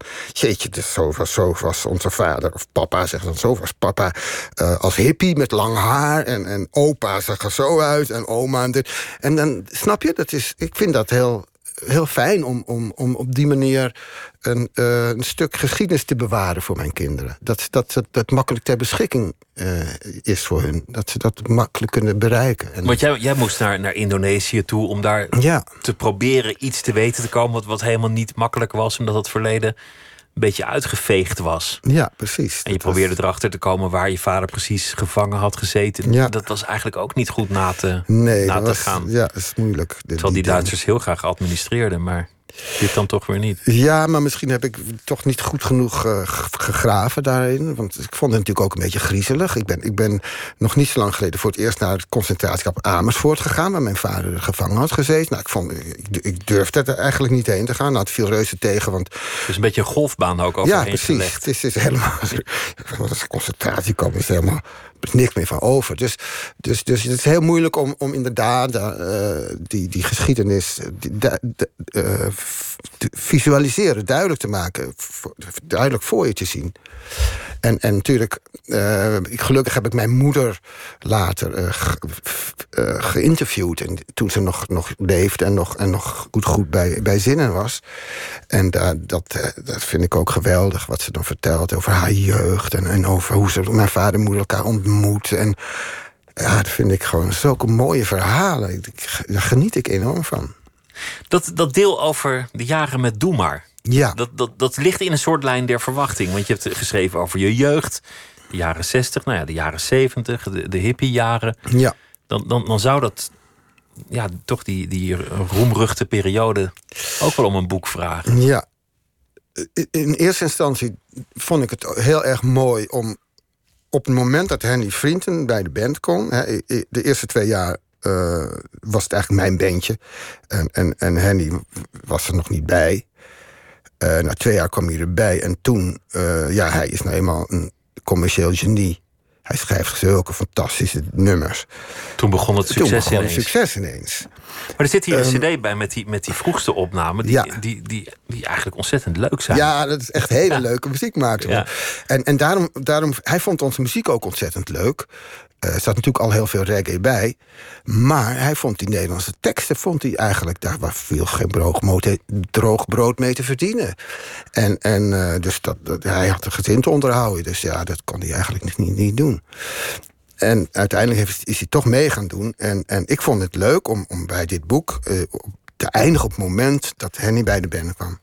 En, en de rest ja, is natuurlijk geschiedenis. En, en ehm, ik, ik, ik dacht van. Dat mogen andere mensen dan gaan, gaan beschrijven. Want dat verhaal is al vaak verteld, misschien. Ja, en, en, en uh, het is natuurlijk heel interessant. En misschien ga ik het wel doen hoor. Maar het is natuurlijk heel interessant om het van binnenuit te vertellen. Hoe ik het beleefde. Maar ik vind het ook eigenlijk wel, wel, wel leuk dat ik dat niet doe. Dat het een mysterie blijft. Ja, precies. Ja. ik hoorde laatst iemand die, die dan eh, bij, bij het liedje dat we gaat over bellen vanuit een cel dacht dat het over een gevangenis ging, omdat dat er een generatie is die de telefooncel Precies, niet meer kent. Ja, dat, moeten dat, we, dat soort dingen krijg ja, je ook. moeten we dan een heel klein beetje gaan uitleggen, anders is het heel raar. Moet je het gaan ondertitelen? ja, precies. Ja, dat klopt. Ja. Er komt weer een, eh, een, een tour dit jaar met uh, Doe maar, een tour in het theater. Uh, de Neerkant heet het uh, boek en cd. Er zit, staat veel te gebeuren. Ernst Jans, dank je wel. Nou, graag gedaan. Het was me een, een groot plezier dat je hier was. Nou, mij ook. Zometeen gaan we verder met uh, Nooit meer slapen. Twitter, het VPRO NMS. En we gaan het zo meteen hebben over Edward Hopper, over dans. En uh, Kim Hoorweg komt op bezoek. Zij heeft een uh, nieuw album.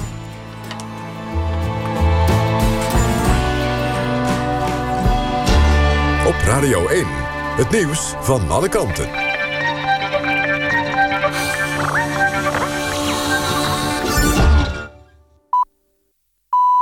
1 uur Eefje Kunnen met het NOS-journaal. Eén op de vijf Nederlanders slaapt slecht. Ze hebben moeite met in slaap vallen, slapen slecht door... of worden te vroeg wakker. Dat heeft het CBS uitgezocht. Het gaat om mensen van 12 jaar en ouder. De helft van de slechte slapers heeft daar last van in het dagelijks leven. Ze kunnen zich niet goed concentreren, zijn vergeetachtig... of hebben een slecht humeur. Het kabinet heeft afspraken gemaakt met Amsterdam, Den Haag en Rotterdam... over de bereikbaarheid van de steden. Het wordt de komende 20 jaar een stuk drukker in en rond de steden.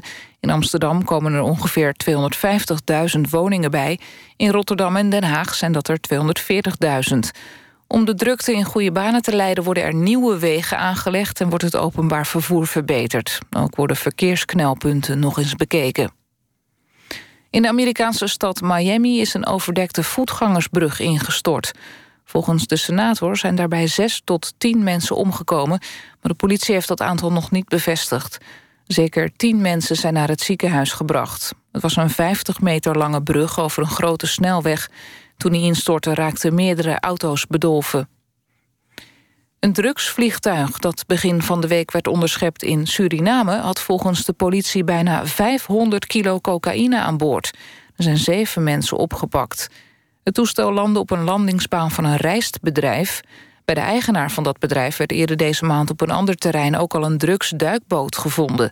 De man ontkent elke betrokkenheid. De ondernemer wordt in Suriname gezien als een van de geldschieters... van de Nationale Democratische Partij... de politieke partij van president Bouterse. En drie pluimveebedrijven in de buurt van de eendenboerderij in Kamperveen... waar deze week vogelgriep is vastgesteld, zijn niet besmet. Hun dieren hoeven niet te worden geruimd... meldt de Nederlandse Voedsel- en Warenautoriteit. Het weer nog. Het is overwegend bewolkt met af en toe regen. Het koelt af tot ongeveer 2 graden. Morgen in het noorden en het midden van het land kans op sneeuw. Het wordt 2 graden in het noorden en 10 graden in het zuiden. Dit was het NOS Journaal. NPO Radio 1. VPRO. Nooit meer slapen.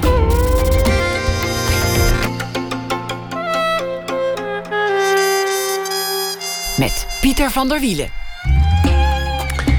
Kim Hoorweg was 14 toen haar eerste LP uitkwam bij het beroemde jazzlabel Furf. En ze was ook 14 toen ze voor het eerst op het North Sea Jazz Festival stond. We zijn inmiddels uh, ruim 10 jaar verder en ze heeft een nieuw album, Untouchable. Er is veel gebeurd en zometeen is ze hier. Een dansvoorstelling over Edward Hopper gaan we het over hebben. Neil Verdoorn, die gaven we de reismicrofoon mee... want zij staat aan de vooravond van die uh, voorstelling. En in Austin, Texas vindt deze week South by Southwest plaats. Een uh, festival waar uh, mensen ze kunnen verkennen... wat de nieuwe trends zijn op het gebied van muziek en andere entertainment. In Austin is Erwin Blom van Fast Moving Targets. Hij doet deze week elke nacht verslag. Erwin, goeienacht. Hoi, goeiedag.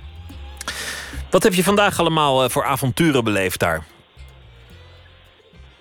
Ik sta hier nu, ik, neem aan dat, ik, dat jullie een hoop uh, op de achtergrond horen. Want ik sta hier eigenlijk helemaal in het centrum van Austin. En dat is een straat die heet 6th Street Dat is een straat die helemaal vol zit met kroegen waar live bands spelen. Maar waar ook, eh, behalve de mensen die naar het evenement toe komen, zeg maar, de, ja, ongeveer de complete jeugd van Austin naartoe lijkt te komen. Dus dat is eventjes... het- Het klinkt niet, het klinkt niet als een drukke stad en, en, een, en een gefeest gedruis. Het klinkt als een waterval. Maar dat Ja, geeft nou, niet. dat- vind ik dat- ook een mooi geluid. dat kan, ja, oké, nou ja, goed. Dat, zo klinkt dan een, eh, een waterval in Austin, Texas. Ja, ik, heb, ik ben bijvoorbeeld vandaag geweest bij ehm, een eh, vier uur durende documentaire eh, over Elvis Presley. Waar Priscilla Presley, zijn, zijn ex-vrouw, bij was. Indrukwekkende documentaire met uniek materiaal over zijn leven. Ik ben eh, allerlei bandjes bezig kijken. En vandaag heb ik ook voor gekozen om een paar Nederlandse bands te kijken. Om te, om te zien eh, wat doet dat dan nu in zo'n zo'n stad. En drie van de bands die ik heel goed vind. Dat zijn eh, The Homesick, Can't Shake Pie en Moses and the Firstborn. En dat zijn van die bands die, die proberen met veel optredens ehm, nou ja, indruk te maken. Want met, aan één optreden heb je eigenlijk niet genoeg. Want er zijn hier zoveel mensen, er is zoveel keuze. Dus je moet ervoor kiezen om eh, bijvoorbeeld Can't Shake treedt vijf keer op. Je moet, eh, de, de veelheid is belangrijk. En dan eh, hopen dat, eh, dat de juiste mensen, de juiste labels, de juiste media... eh, je gaat zien, dat waren voor mij vandaag belangrijke dingen. Dus bandjes kijken eh, en het filmgedeelte. Want zoals je zei, dat zijn die drie elementen. Dat maakt het heel bijzonder, vind ik. Als je het naar Nederland toe vertaalt, zou je kunnen zeggen... het is combinatie van Eurosonic Noorderslag in Groningen altijd, in, eh, in, januari. Eh, en het, eh, het filmfestival of de ISFA, dat is documentaires en films die, eh, die je kunt kijken. En dan nog hebben we in Nederland altijd, eh, in mei is dat volgens mij de Next Web, het technologiefestival. En die drie dingen komen samen in deze, eh, in, in deze tien dagen. Het ging ook over techniek en ethiek. Ehm, ik zag dat er een, een lezing was van Chelsea Manning. Voormalig eh, klokkenluider in het eh, Amerikaanse leger, die heel indrukwekkend was. Heb je daar iets van meegekregen? Nou, ik ben daar zelf eh, niet bij geweest, maar inderdaad een collega van mij, eh, werkzaam bij de VPRO, was daar zeer van, eh, was daar zeer van onder de indruk. En dat is een beetje het ding natuurlijk hier. Het is best ingewikkeld om een, om een soort recensie te geven of een mening te geven over een editie. Want er zijn soms wel 40 ehm, panels en seminars tegelijkertijd. Dus elke waar ik voor kies, eh, mis ik er eh, 59. Het is gigantisch groot hier. Maar die, dit was in ieder geval eentje waar eh Gert-Jan Kuiper van de VPRO zeer van onder de indruk was. En je hebt eh, Priscilla Presley in een eh, lezing horen vertellen over eh, haar jaren met Elvis. Dat lijkt me ook goud waard. Erwin Blom, dankjewel. Goeienacht en eh, veel plezier nog in Austin, Texas op South by Southwest. Dankjewel. Het nieuwe album van eh, Kim Hoorweg, ik noemde het al, Untouchable, wordt morgen gepresenteerd. En eh, we gaan luisteren naar eh, één stuk dat erop staat: The Art of Breathing.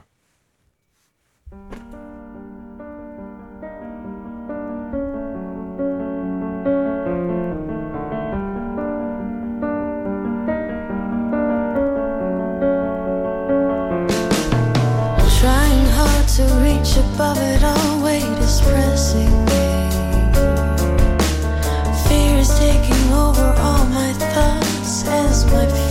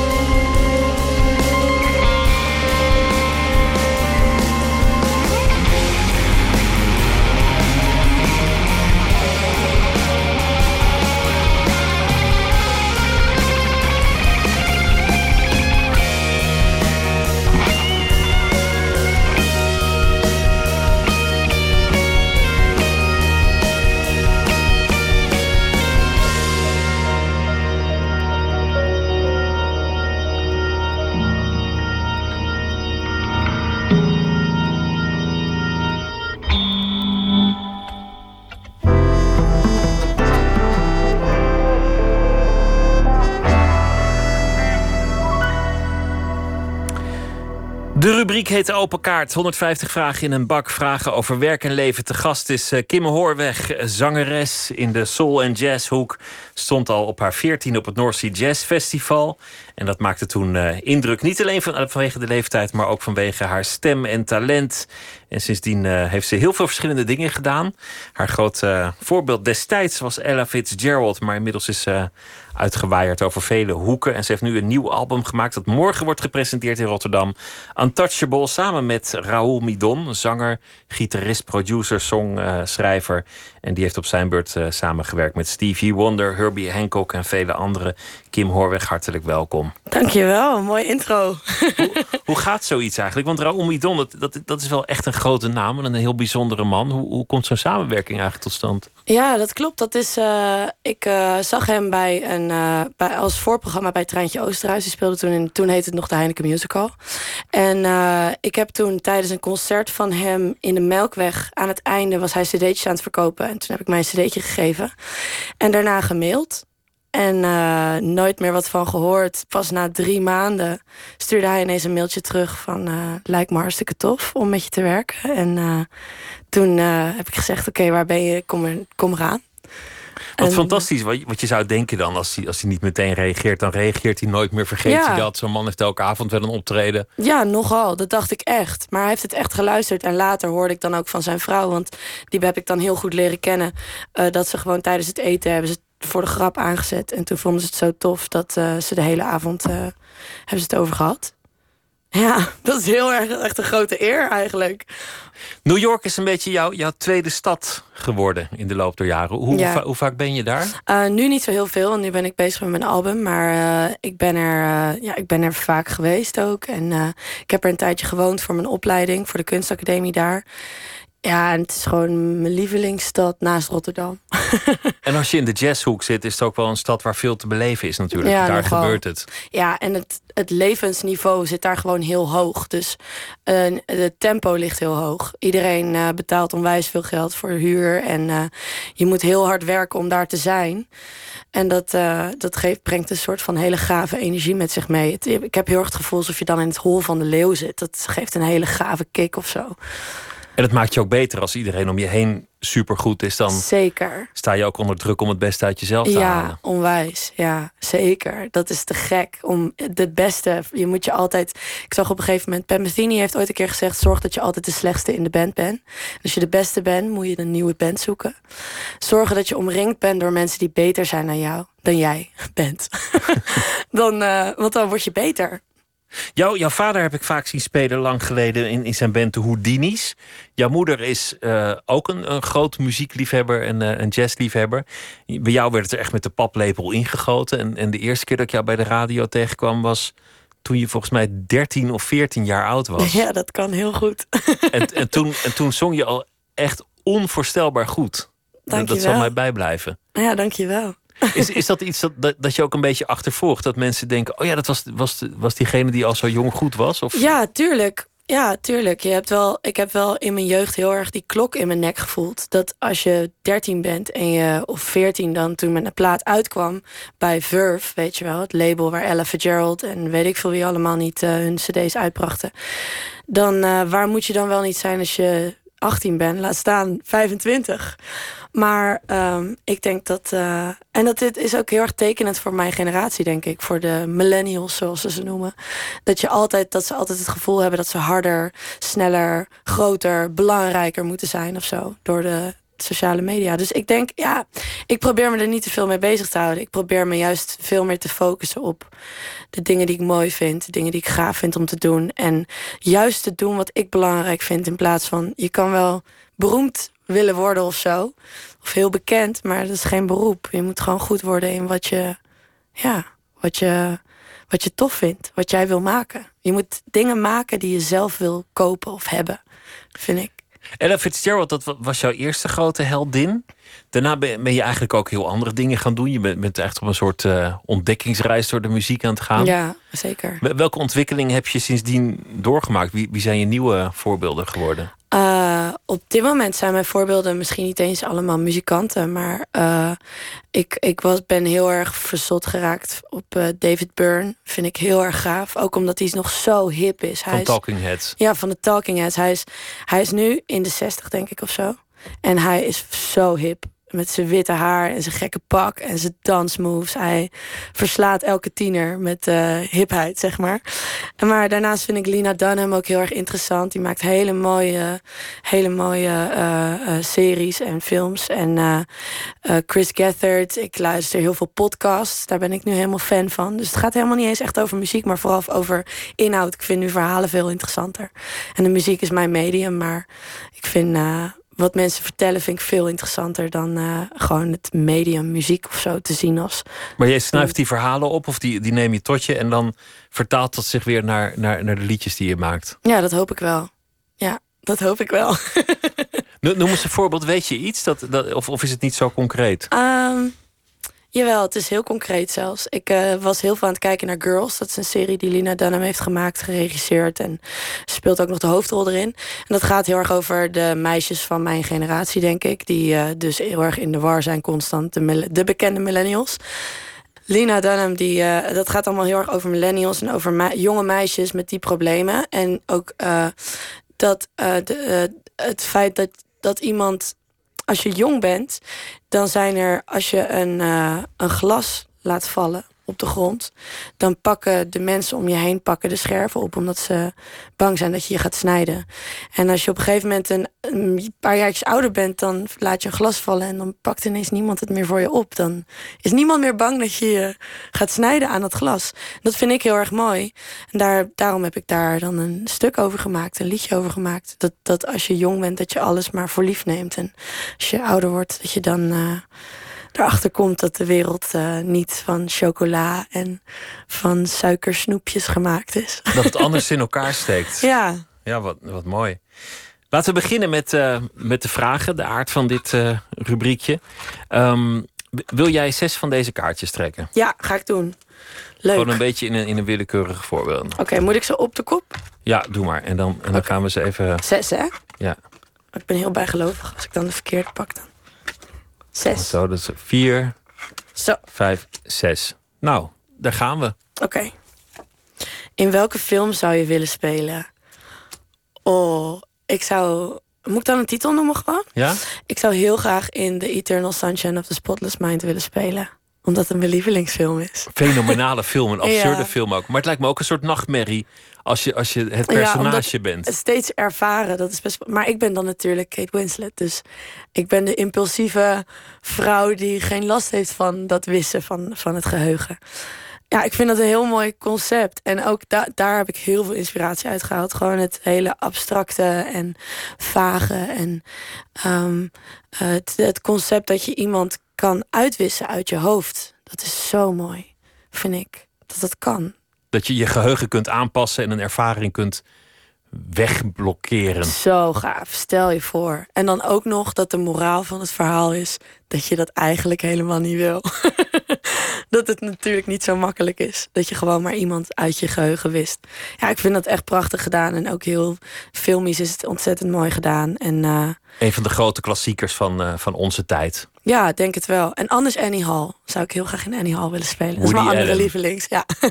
Over een relatie die uh, komt en weer verdwijnt. En ja, op de klippen. Toch ja. een beetje, beetje achterblijft. Ja. Prachtige ja. film. Ja, inderdaad. Ja. ja. En om New York in de jaren zeventig te zien. Dat zou ik wel echt te gek vinden. Om daar rond te lopen. Ja. We gaan verder. Oké. Okay. Is je carrière gelopen zoals je had gedacht? Interessant. nee, natuurlijk niet. Dat denk ik niet. Ik weet niet wat ik had gedacht. Ik was zo jong toen ik begon dat ik niet eens echt iets een beeld ervan kon maken van hoe ik dacht dat mijn carrière zou gaan lopen. Ik heb me er nooit een, een verbeelding van gemaakt eigenlijk. Maar jij had eigenlijk al mijlpalen waar anderen langzaam naartoe werken en, en die ze hopen op een veertigste een keer te bereiken. Klopt. Bij Furf zitten, op North Sea Jazz staan, Ja. uh, een, een tournee doen.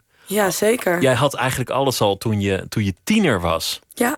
En, en ik vind het ook het bijzondere van muziek, want het kan heel snel gaan als iets klopt, als iets, Klopt. als iets goed is. Ja, klopt. Ja, ik.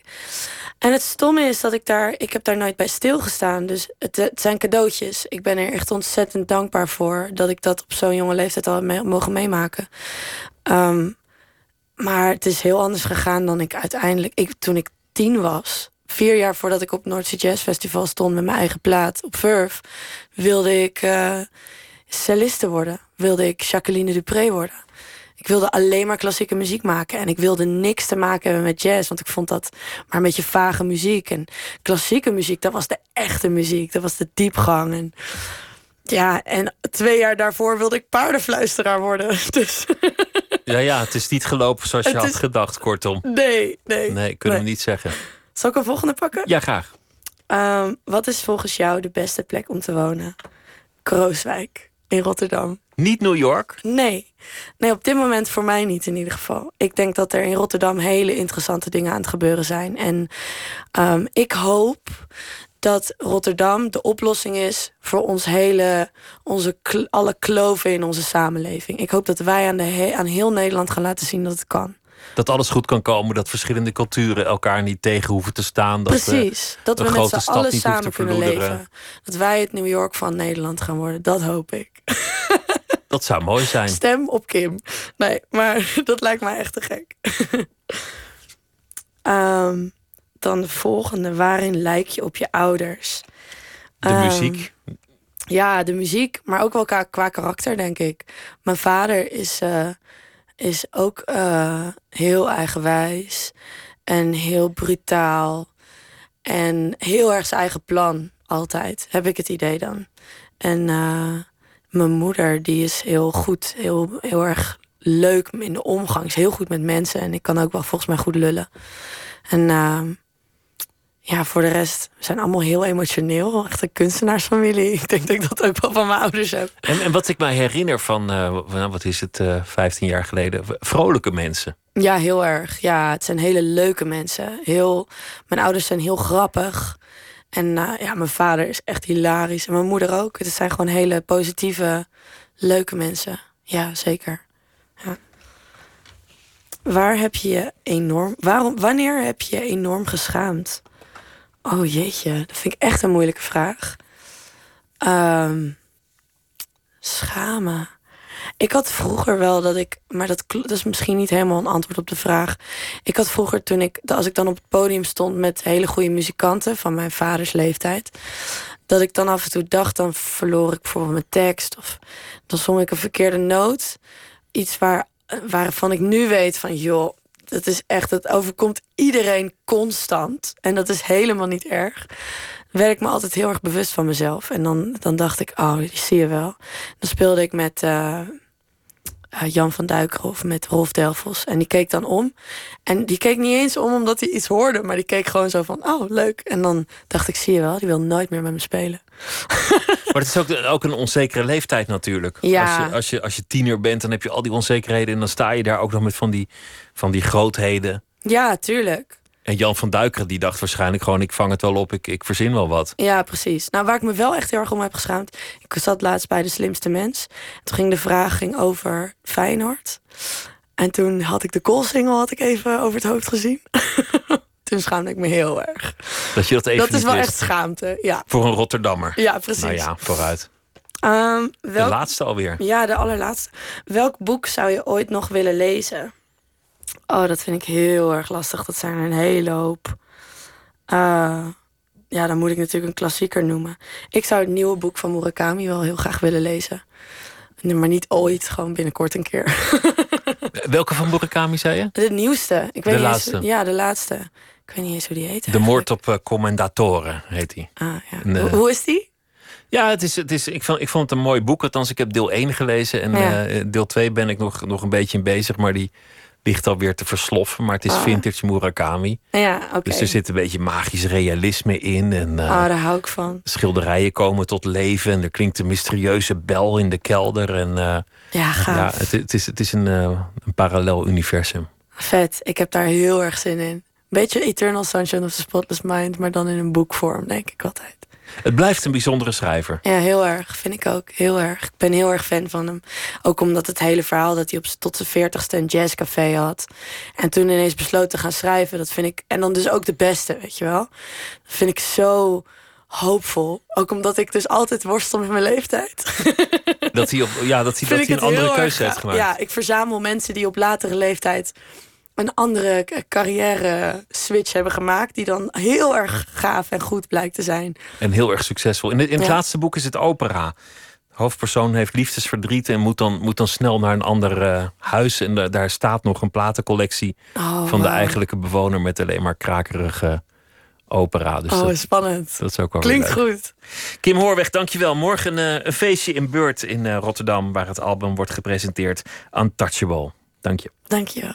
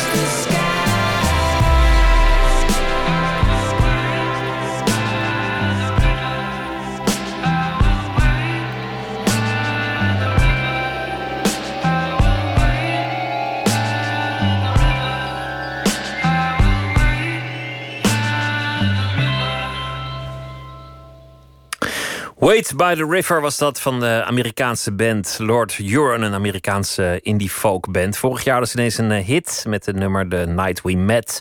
Werd ook gebruikt in een eh, serie van Netflix, 13 Reasons Why. Nieuwe album komt eraan, Vie de Noir, en daar staat eh, dit nummer ook op.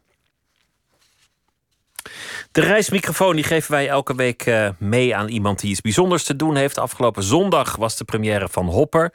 Een voorstelling van het eh, Doelen-ensemble en het Internationaal Danstheater. Uitgangspunt bij de voorstelling is het werk van eh, schilder Edward Hopper. Choreograaf Neil Verdoorn nam deze week een dagboek voor ons op in de reismicrofoon.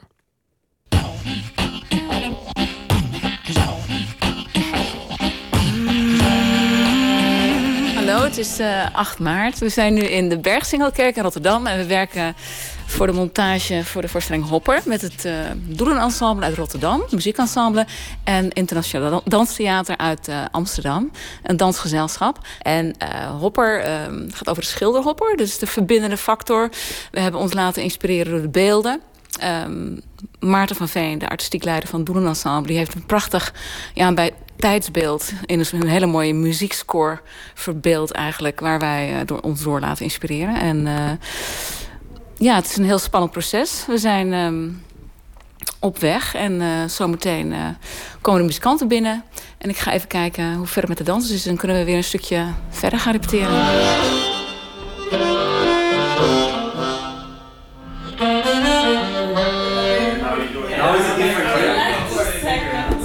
En hier is eh Jalansje, Vries.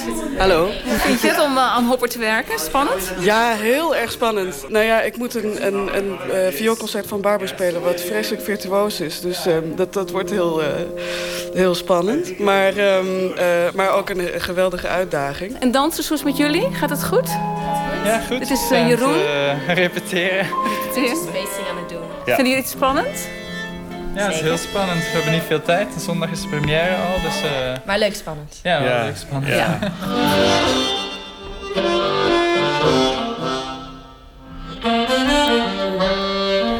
Het is nu donderdag en ik loop even het repetitielokaal uit.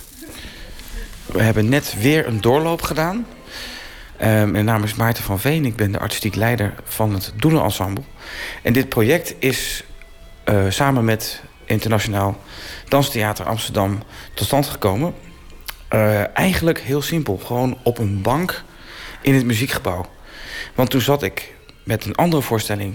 samen met Neil Verdoorn, de choreograaf... gewoon gezellig te kletsen. En ik zei, weet je, ik zou nog zo graag eens een keer iets doen met Hopper. Die man heeft me altijd geïnspireerd. Zijn schilderijen zijn zo veelzeggend. En toen ben ik gaan zoeken naar muziek... en ben uitgekomen bij in elk geval een aantal stukken van Philip Glass. En zo ben ik begonnen om allerlei stukjes aan elkaar te plakken als een DJ. Dat eigenlijk ook doet. Eh, in klassieke muziek is dat eigenlijk helemaal niet de gewoonte. Dan moet je gewoon netjes elk stuk helemaal uitspelen. Maar ik heb me de vrijheid genomen om te zeggen... ik wil voor deze voorstelling alleen de stukken die ik nodig heb. Nou, zo ontstaat dan, doordat je stukken muziek plakt en knipt... ontstaat een veel groter contrast dan dat je dat zou hebben... als je de muziek helemaal uitspeelt. En die contrasten had ik nodig om de Hopper-voorstelling in elkaar te zetten.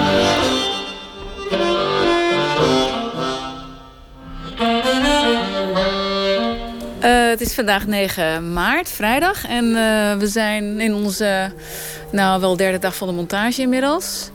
Met de muziek met montage inbegrepen. We zijn in het theater en Pelle Herfst doet het licht ook. Hoe ver zijn we, Pelle?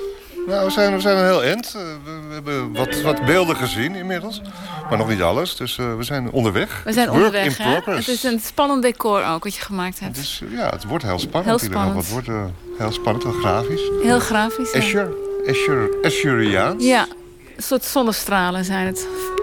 Die ook in de schilderij van Hopper. Ja, Ja. het, licht, het licht van Hopper proberen we een beetje, een beetje na te maken. Het spannende, spannende lichtbanen. ja.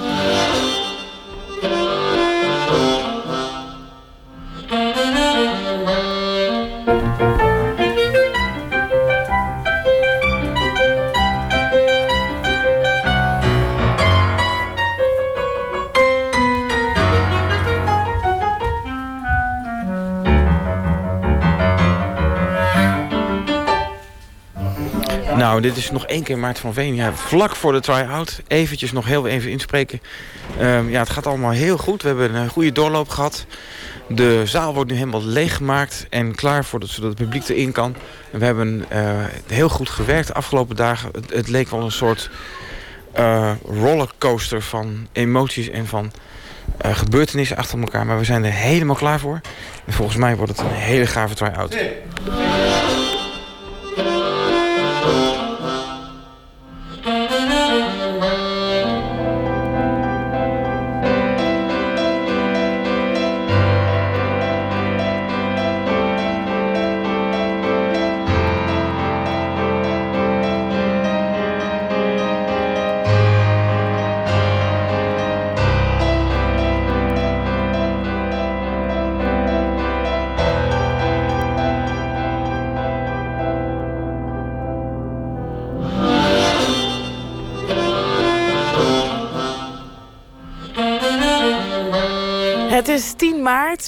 Try-out gehad in Vlaardingen.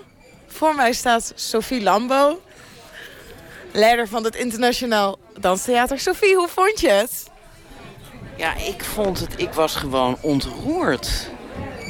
Dat het voor het eerst voor het publiek ging en dat ze allemaal muisstil waren ook. En helemaal erin mee opgingen.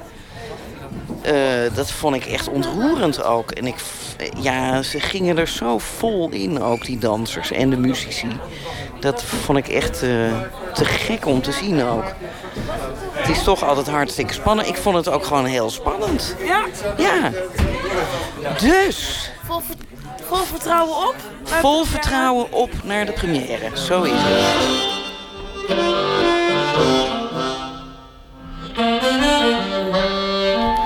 Het is zondag 11 maart. We zitten in het Delamar Theater, in de kleedkamer van Neil.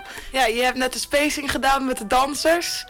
En ehm, zijn ze er klaar voor? Weten ze waar ze moeten staan? Ja, nou ja, het decor is heel speciaal, hè. Dus, ehm, En wat is er zo speciaal in het decor? Ja, nou ja, Hopper die, eh, die, die wilde eigenlijk alleen maar lichtstralen schilderen, heeft hij ooit gezegd. Dus licht is sowieso in zijn schilderij een heel belangrijk onderdeel. En Pelle heeft echt een decor gemaakt wat daaraan refereert. En ehm, dat houdt dus voor de dans ook, ja, echt, het heeft consequenties voor onze spacing.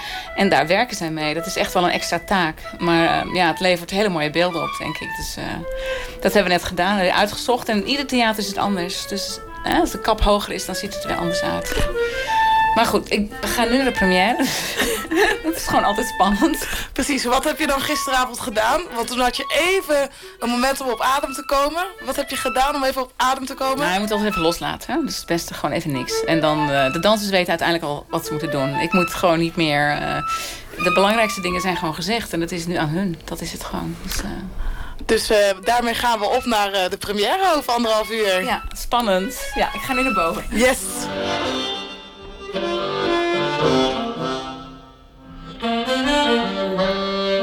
Ja, we komen, we komen net van het podium af. De première in de Lamar is een feit. Ik heb twee kuchjes gehoord aan het begin. En verder was het publiek doodstil. En eh, heel erg betrokken. Je voelt dat de zaal snapt wat wij gedaan hebben. Dat tenminste hoop ik. En het gevoel was eh, wederzijds, want we kregen een hartstikke mooi warm applaus aan het eind. En na twee weken werk en heel veel ideeën is het volgens mij een heel mooi eh, voorlopig slot. Want we hebben nog twaalf voorstellingen te gaan.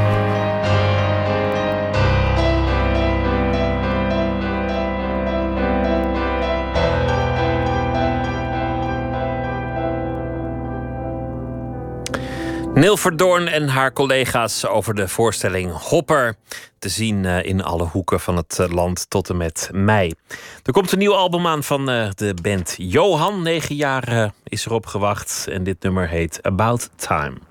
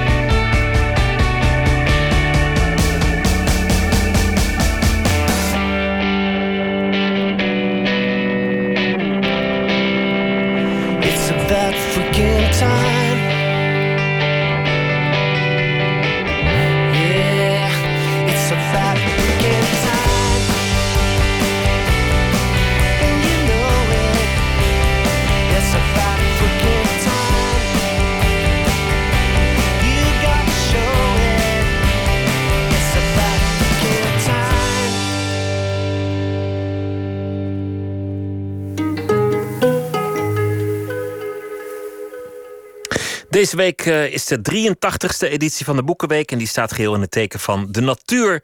Deze zender NPO Radio 1 vroeg luisteraars naar een mooi fragment uit de literatuur dat gaat over de natuur.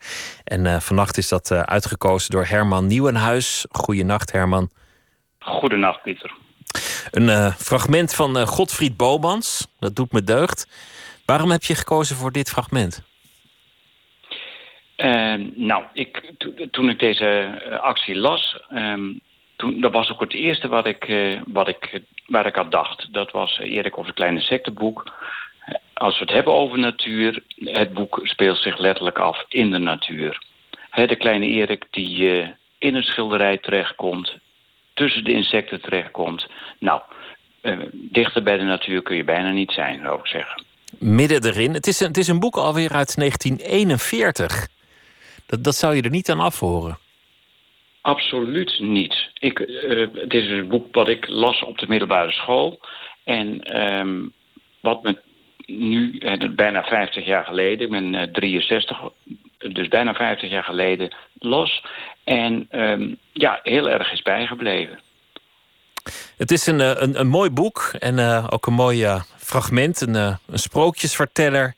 En het gaat intussen ook nog over hele wezenlijke zaken als eh, de dood, de sterfelijkheid en daarmee eh, de zin van het bestaan. Maar dat allemaal op een, eh, op een mooi onderkoeld humoristische manier. We gaan luisteren naar eh, dat fragment. Herman Nieuwenhuis, dank je wel en een hele goede nacht. Dank je. We hebben maar één wens, sprak de eerste doodgraver, die medelijden scheen te krijgen. En dat is dat u doodgaat. Dan kunnen we tenminste weer verder met het werk. Maar ik ga niet dood, riep Erik.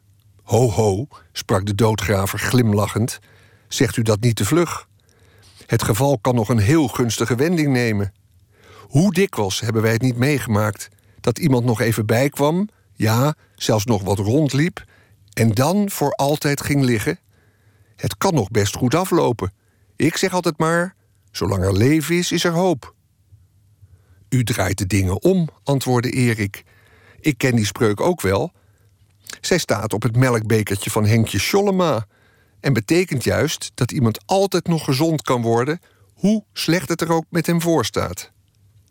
Een merkwaardige opvatting, sprak de doodgraver hoofdschuddend. Maar ik geloof dat u zich vergist. De eigenlijke betekenis is juist dat iemand, zolang hij in leven is, altijd nog dood kan gaan. En dat men dus nooit behoeft te wanhopen. Nu, de tijd is om. Wij geven u op.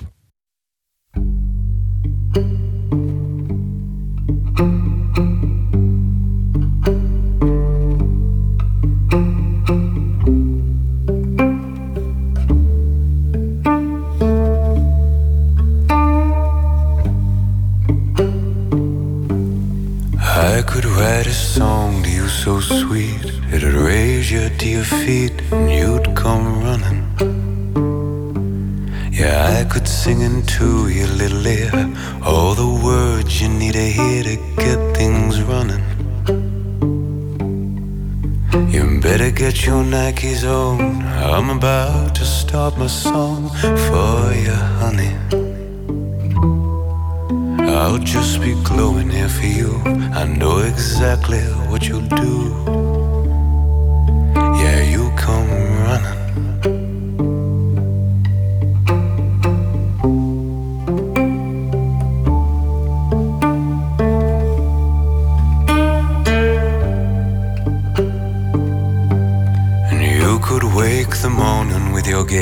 Have it coming back for days, and I'd come running. Yeah, you could will with just one eye, a willingness in me to rise. You get things running. I Best be warming up my legs. I can see you lift your head. It's getting sunny. Well, I'll be tanned and I'll be charmed. I'll be breathless in your arms from all that running. Never glimpsed, never thought of, never dreamed. Still, there's something in us that's closing the distance between. And I'm on my mark, I'm on your call, I'm on my knee. And I'll come running. You just say when.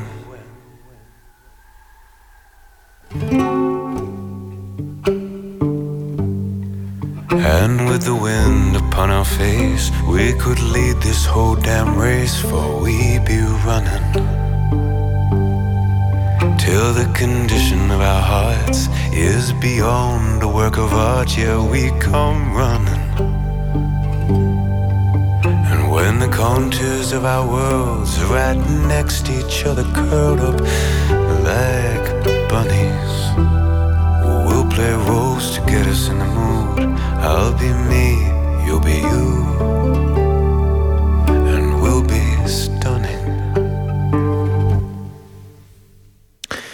Ryan Downey was dat uit eh, Australië met het eh, nummer Running van zijn nieuwe album. Ze begon aan een carrière in de mode. Ze leverde zelfs eh, kostuums voor de films van Star Wars. Maar in die eh, sector kon ze niet echt haar draaien vinden. Claude, Claude Jongstra is kunstenares, textielontwerpster... en ging in een eh, Fries dorpje wonen om zich daar toe te leggen... op werken met wol. En inmiddels hangen haar wandtapijten over de hele wereld. Er is een eh, boek verschenen over haar werk en over haar visie daarop. En Jan-Paul de Bond die zocht haar op in Spannum.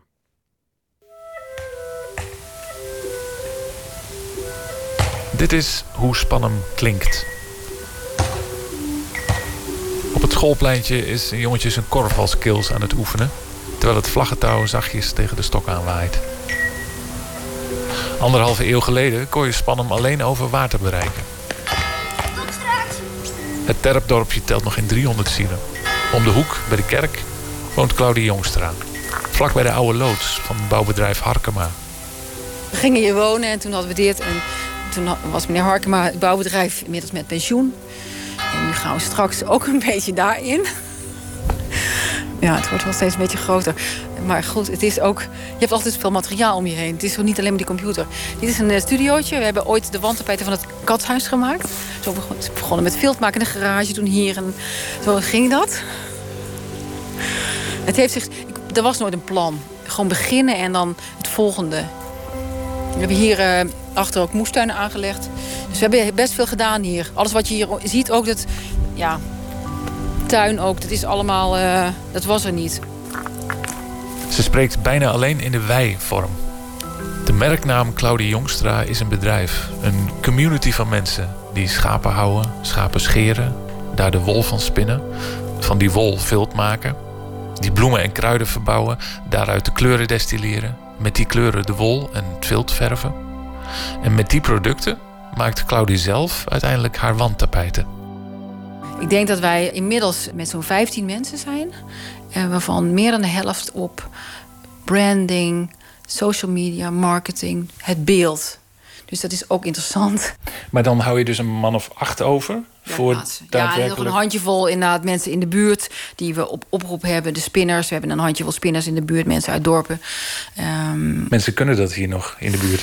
eh, ja, mensen kunnen dat hier nog in de buurt. En die zijn ook heel erg willing om dat over te dragen. Dat is ook heel leuk. Hola. Hallo. Hallo. Talia, Ellie, Joanna. Hi, hi. Claudie vertelt over haar bedrijf in moordend tempo. Dat is een raar contrast met haar medewerksters... die ondertussen heel sereen met textiel in de weer zijn. Ze komen uit alle windstreken. Dit is nu eh, Duitsland, Oostenrijk, Amerika, eh, Denemarken. Wat je, dat je dan. Iedereen heeft zijn eigen handschrift. En eh, heb hier wel eens puberjongens gehad die deden dat. Nou, ik dacht, er ging een wereld voor me open. Die gewoon geen achtergrond hadden. Juist zo vrij in materiaal waren. Ja, dat is wel echt heel erg gaaf. Dit is een doek. Dat is pas geleden gebruikt voor een film in Hongkong. Die komt volgend jaar uit. Ze wilden dus inderdaad voor een of andere scène in een, in een ruimte. Het was heel clean ook. Heel eh, minimalistisch. Eén spectaculair doek. Dat doe ik ook wel eens. Is het, eh, ja, natuurlijk is het te vergelijken met schilderen. Het is schilderen met vezels. Dat is het. Maar met zoveel minder controle lijkt me. Ja, voor mij dan niet. Omdat ik natuurlijk al twintig jaar helemaal... Ik ken dat materiaal echt als... Ik ken dat heel erg goed. Ja. Ik ben daar ook veel ontspannender in geworden. En daardoor worden de doeken, vind ik zelf ook... eigenlijk nu veel interessanter. Omdat ze gewoon veel meer... Je ziet overal dynamiek en ja, een explosie van beweging. En er zit een enorme vaart in. En dat heb ik nu... Dat vind ik heel fijn.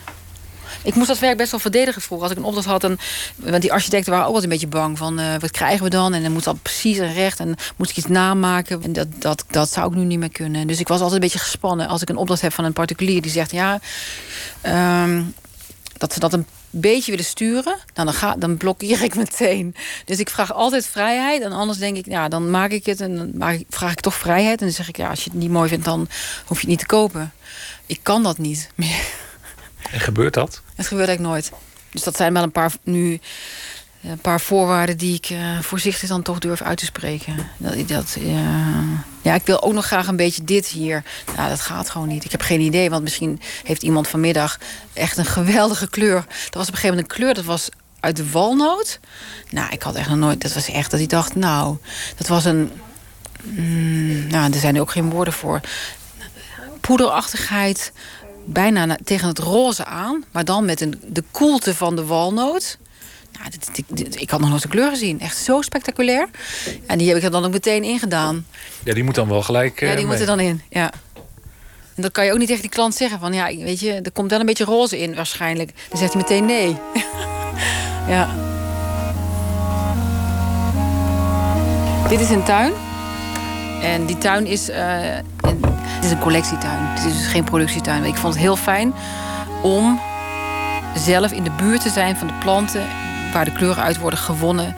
Dat die in mijn omgeving waren, dat ik daar gewoon contact mee heb. Ook de mensen die verven. Want hoe kan je nou een kleur verven als je niet weet hoe die plant eruit ziet, dacht ik, vind ik. Een besef hebben van eh, dat je niet altijd in, in elk seizoen van het jaar iets kan oogsten. Net zoals die avocado die je altijd kan kopen. Dat is er niet zomaar altijd. En dat is denk ik met alles wat we doen. Dat je toch het gevoel hebt dat je daar. eh, ja, het is niet ehm, on delivery. En ook niet eindeloos. Nee, zeker niet eindeloos. Nee. nee. Want als we hier zie ik. Nee, er staat natuurlijk niet meer heel veel in bloei nu. Nee, maar het is nog wel een. Ja, dit is dus het hele beroemde de meekrap. Dit is een, eh, eh, plant die, eh, waarvan de wortel het beroemde rood van Vermeer en Rembrandt geeft. Dat, geweldige schilderij van Jan Six van Rembrandt. Dat, nieuwe boek, dat laatste boek van eh, Geert Mak, daar staat die, dat portret op afgebeeld met die mantel. Dat is dat rood. Die wortel geeft die kleur, maar daar doet hij drie jaar over. En dan moet je hem eigenlijk nog twee jaar drogen. Dus dat gaat over een kapitaal, zou je bijna zeggen. Het is echt een, een juweel aan, nou ja, aan kleur gegeven. Eh, omdat hij, denk ik, ehm, is helemaal uitgerijpt. En dan eh, heeft hij ook echt die spectaculariteit, vind ik. Dus je moet geduld opbrengen. Het vraagt terughouding en eh, wachten. En dan, eh, ja, dan, heb je, ja, dan heb je het goud van de wereld. Dit is ons goud. Die kleuren is echt. Dat is, ik, kan het, ja, ik kan het heel vaak zeggen, maar het is. eh, elke dag denk ik. Ik, ik geloof gewoon niet wat, dat, je, dat je gelooft niet wat je, wat je waarneemt. Dat die kleuren ook altijd bij elkaar, naast elkaar. Ze competeren nooit. Ze nemen hun plek in en ze harmoniëren en ze zijn er gewoon. Het is echt. eh, dat vind ik ook een hele grote kwaliteit van die plantenkleuren. Terwijl als je dat met een synthetisch vel zou doen, dan zou je echt zeggen van het uit balans of dat heb je niet. Dus het, is, het voelt voor mij heel bevrijdend. Dat, ik daar, dat is voor mij niet, want ik ben op die manier ben ik geen, geen componist. eh, die precies in die verhouding dat het klopt. Want zo werk ik. Ik werk echt uit die materie. Wat ik heb en wat ik gemaakt heb en wat er nu geoogst is, daar doe ik het mee. Gebeurt dit veel nog door kunstenaars? Wat bedoel je? Dat je echt tot in de basis zelf je kleuren helemaal gaat maken en zoeken? Ja, er is wel een tendens dat veel meer eh, vooral ook designers en kunstenaars. eh, eh, hun eigen materiaal graag willen maken. Want dan heb je ook controle op, op de kwaliteit.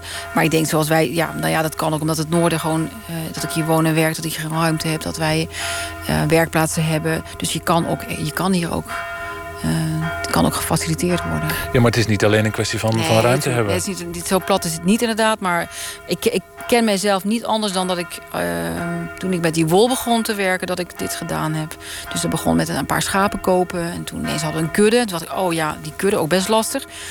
Ehm, want ja, waar moeten ze dan grazen? En dan heb je ineens 250 schapen met... eh, dan moet je een plan maken. En ik ben geen herder. Ik heb geen flauw benul wat die nodig hebben. Weet je, dat, maar ik vond het zo belangrijk om altijd dicht op die materie te zitten. Ik denk dat dat echt iets van mij is. In een dorpje verderop runnen ze ook nog een klein boerenbedrijf. Waar alle planten worden verbouwd, maar ook graan om zelf brood mee te bakken.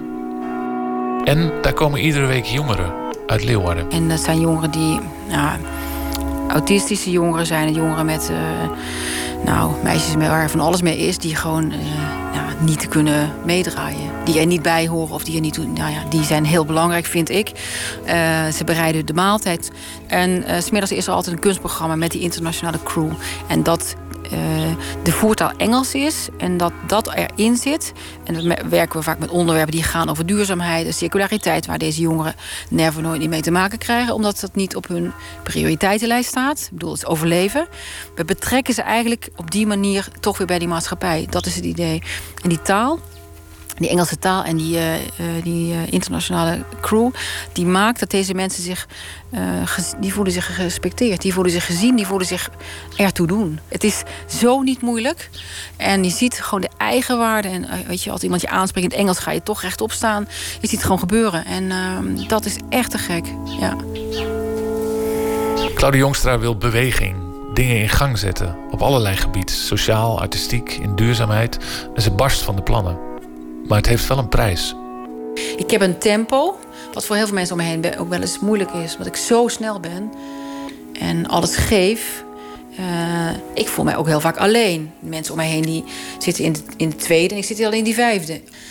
Ja, die moet, je moet wel ook een beetje in mijn overdrive toch mee. Dat is soms best moeilijk. Dat realiseer ik mij ook vaak, maar ook vaak niet. Eh, dan kan ik daar toch niet bij stilstaan dat ik echt zo voel dat ik dit moet doen. Ehm, dus ik vraag ook veel aan mensen om mij heen. Maar er waren mensen die echt al heel lang zich gecommitteerd hadden. Maar dat is gewoon op een gegeven moment moesten we uit elkaar. Met en zonder pijn. Meestal met pijn. Niet leuk en rot. Maar eh, het was echt totaal nodig. En ik voel me nu zo blij met wat ik doe. ja, dat is eigenlijk ook zo. eh, dat ik ook gewoon heel snel heel veel wil. Dat is het. Maar ben wel blij dat het boek er eindelijk is. Damn it. Vanuit Spannum in Friesland een eh, bijdrage van Jan-Paul de Bond... in gesprek met kunstenares Claudie Jongstra. Morgen zit hier Elfie Tromp en die gaat in gesprek met Arjen Klein-Herenbrink. Hij is eh, filosoof en eh, schreef een boek samen met Simon Gusman... over avonturen. Avonturen bestaan niet, is daarvan de titel. En zometeen kunt u luisteren naar De Nachtzuster. Ik wens u nog een hele goede nacht.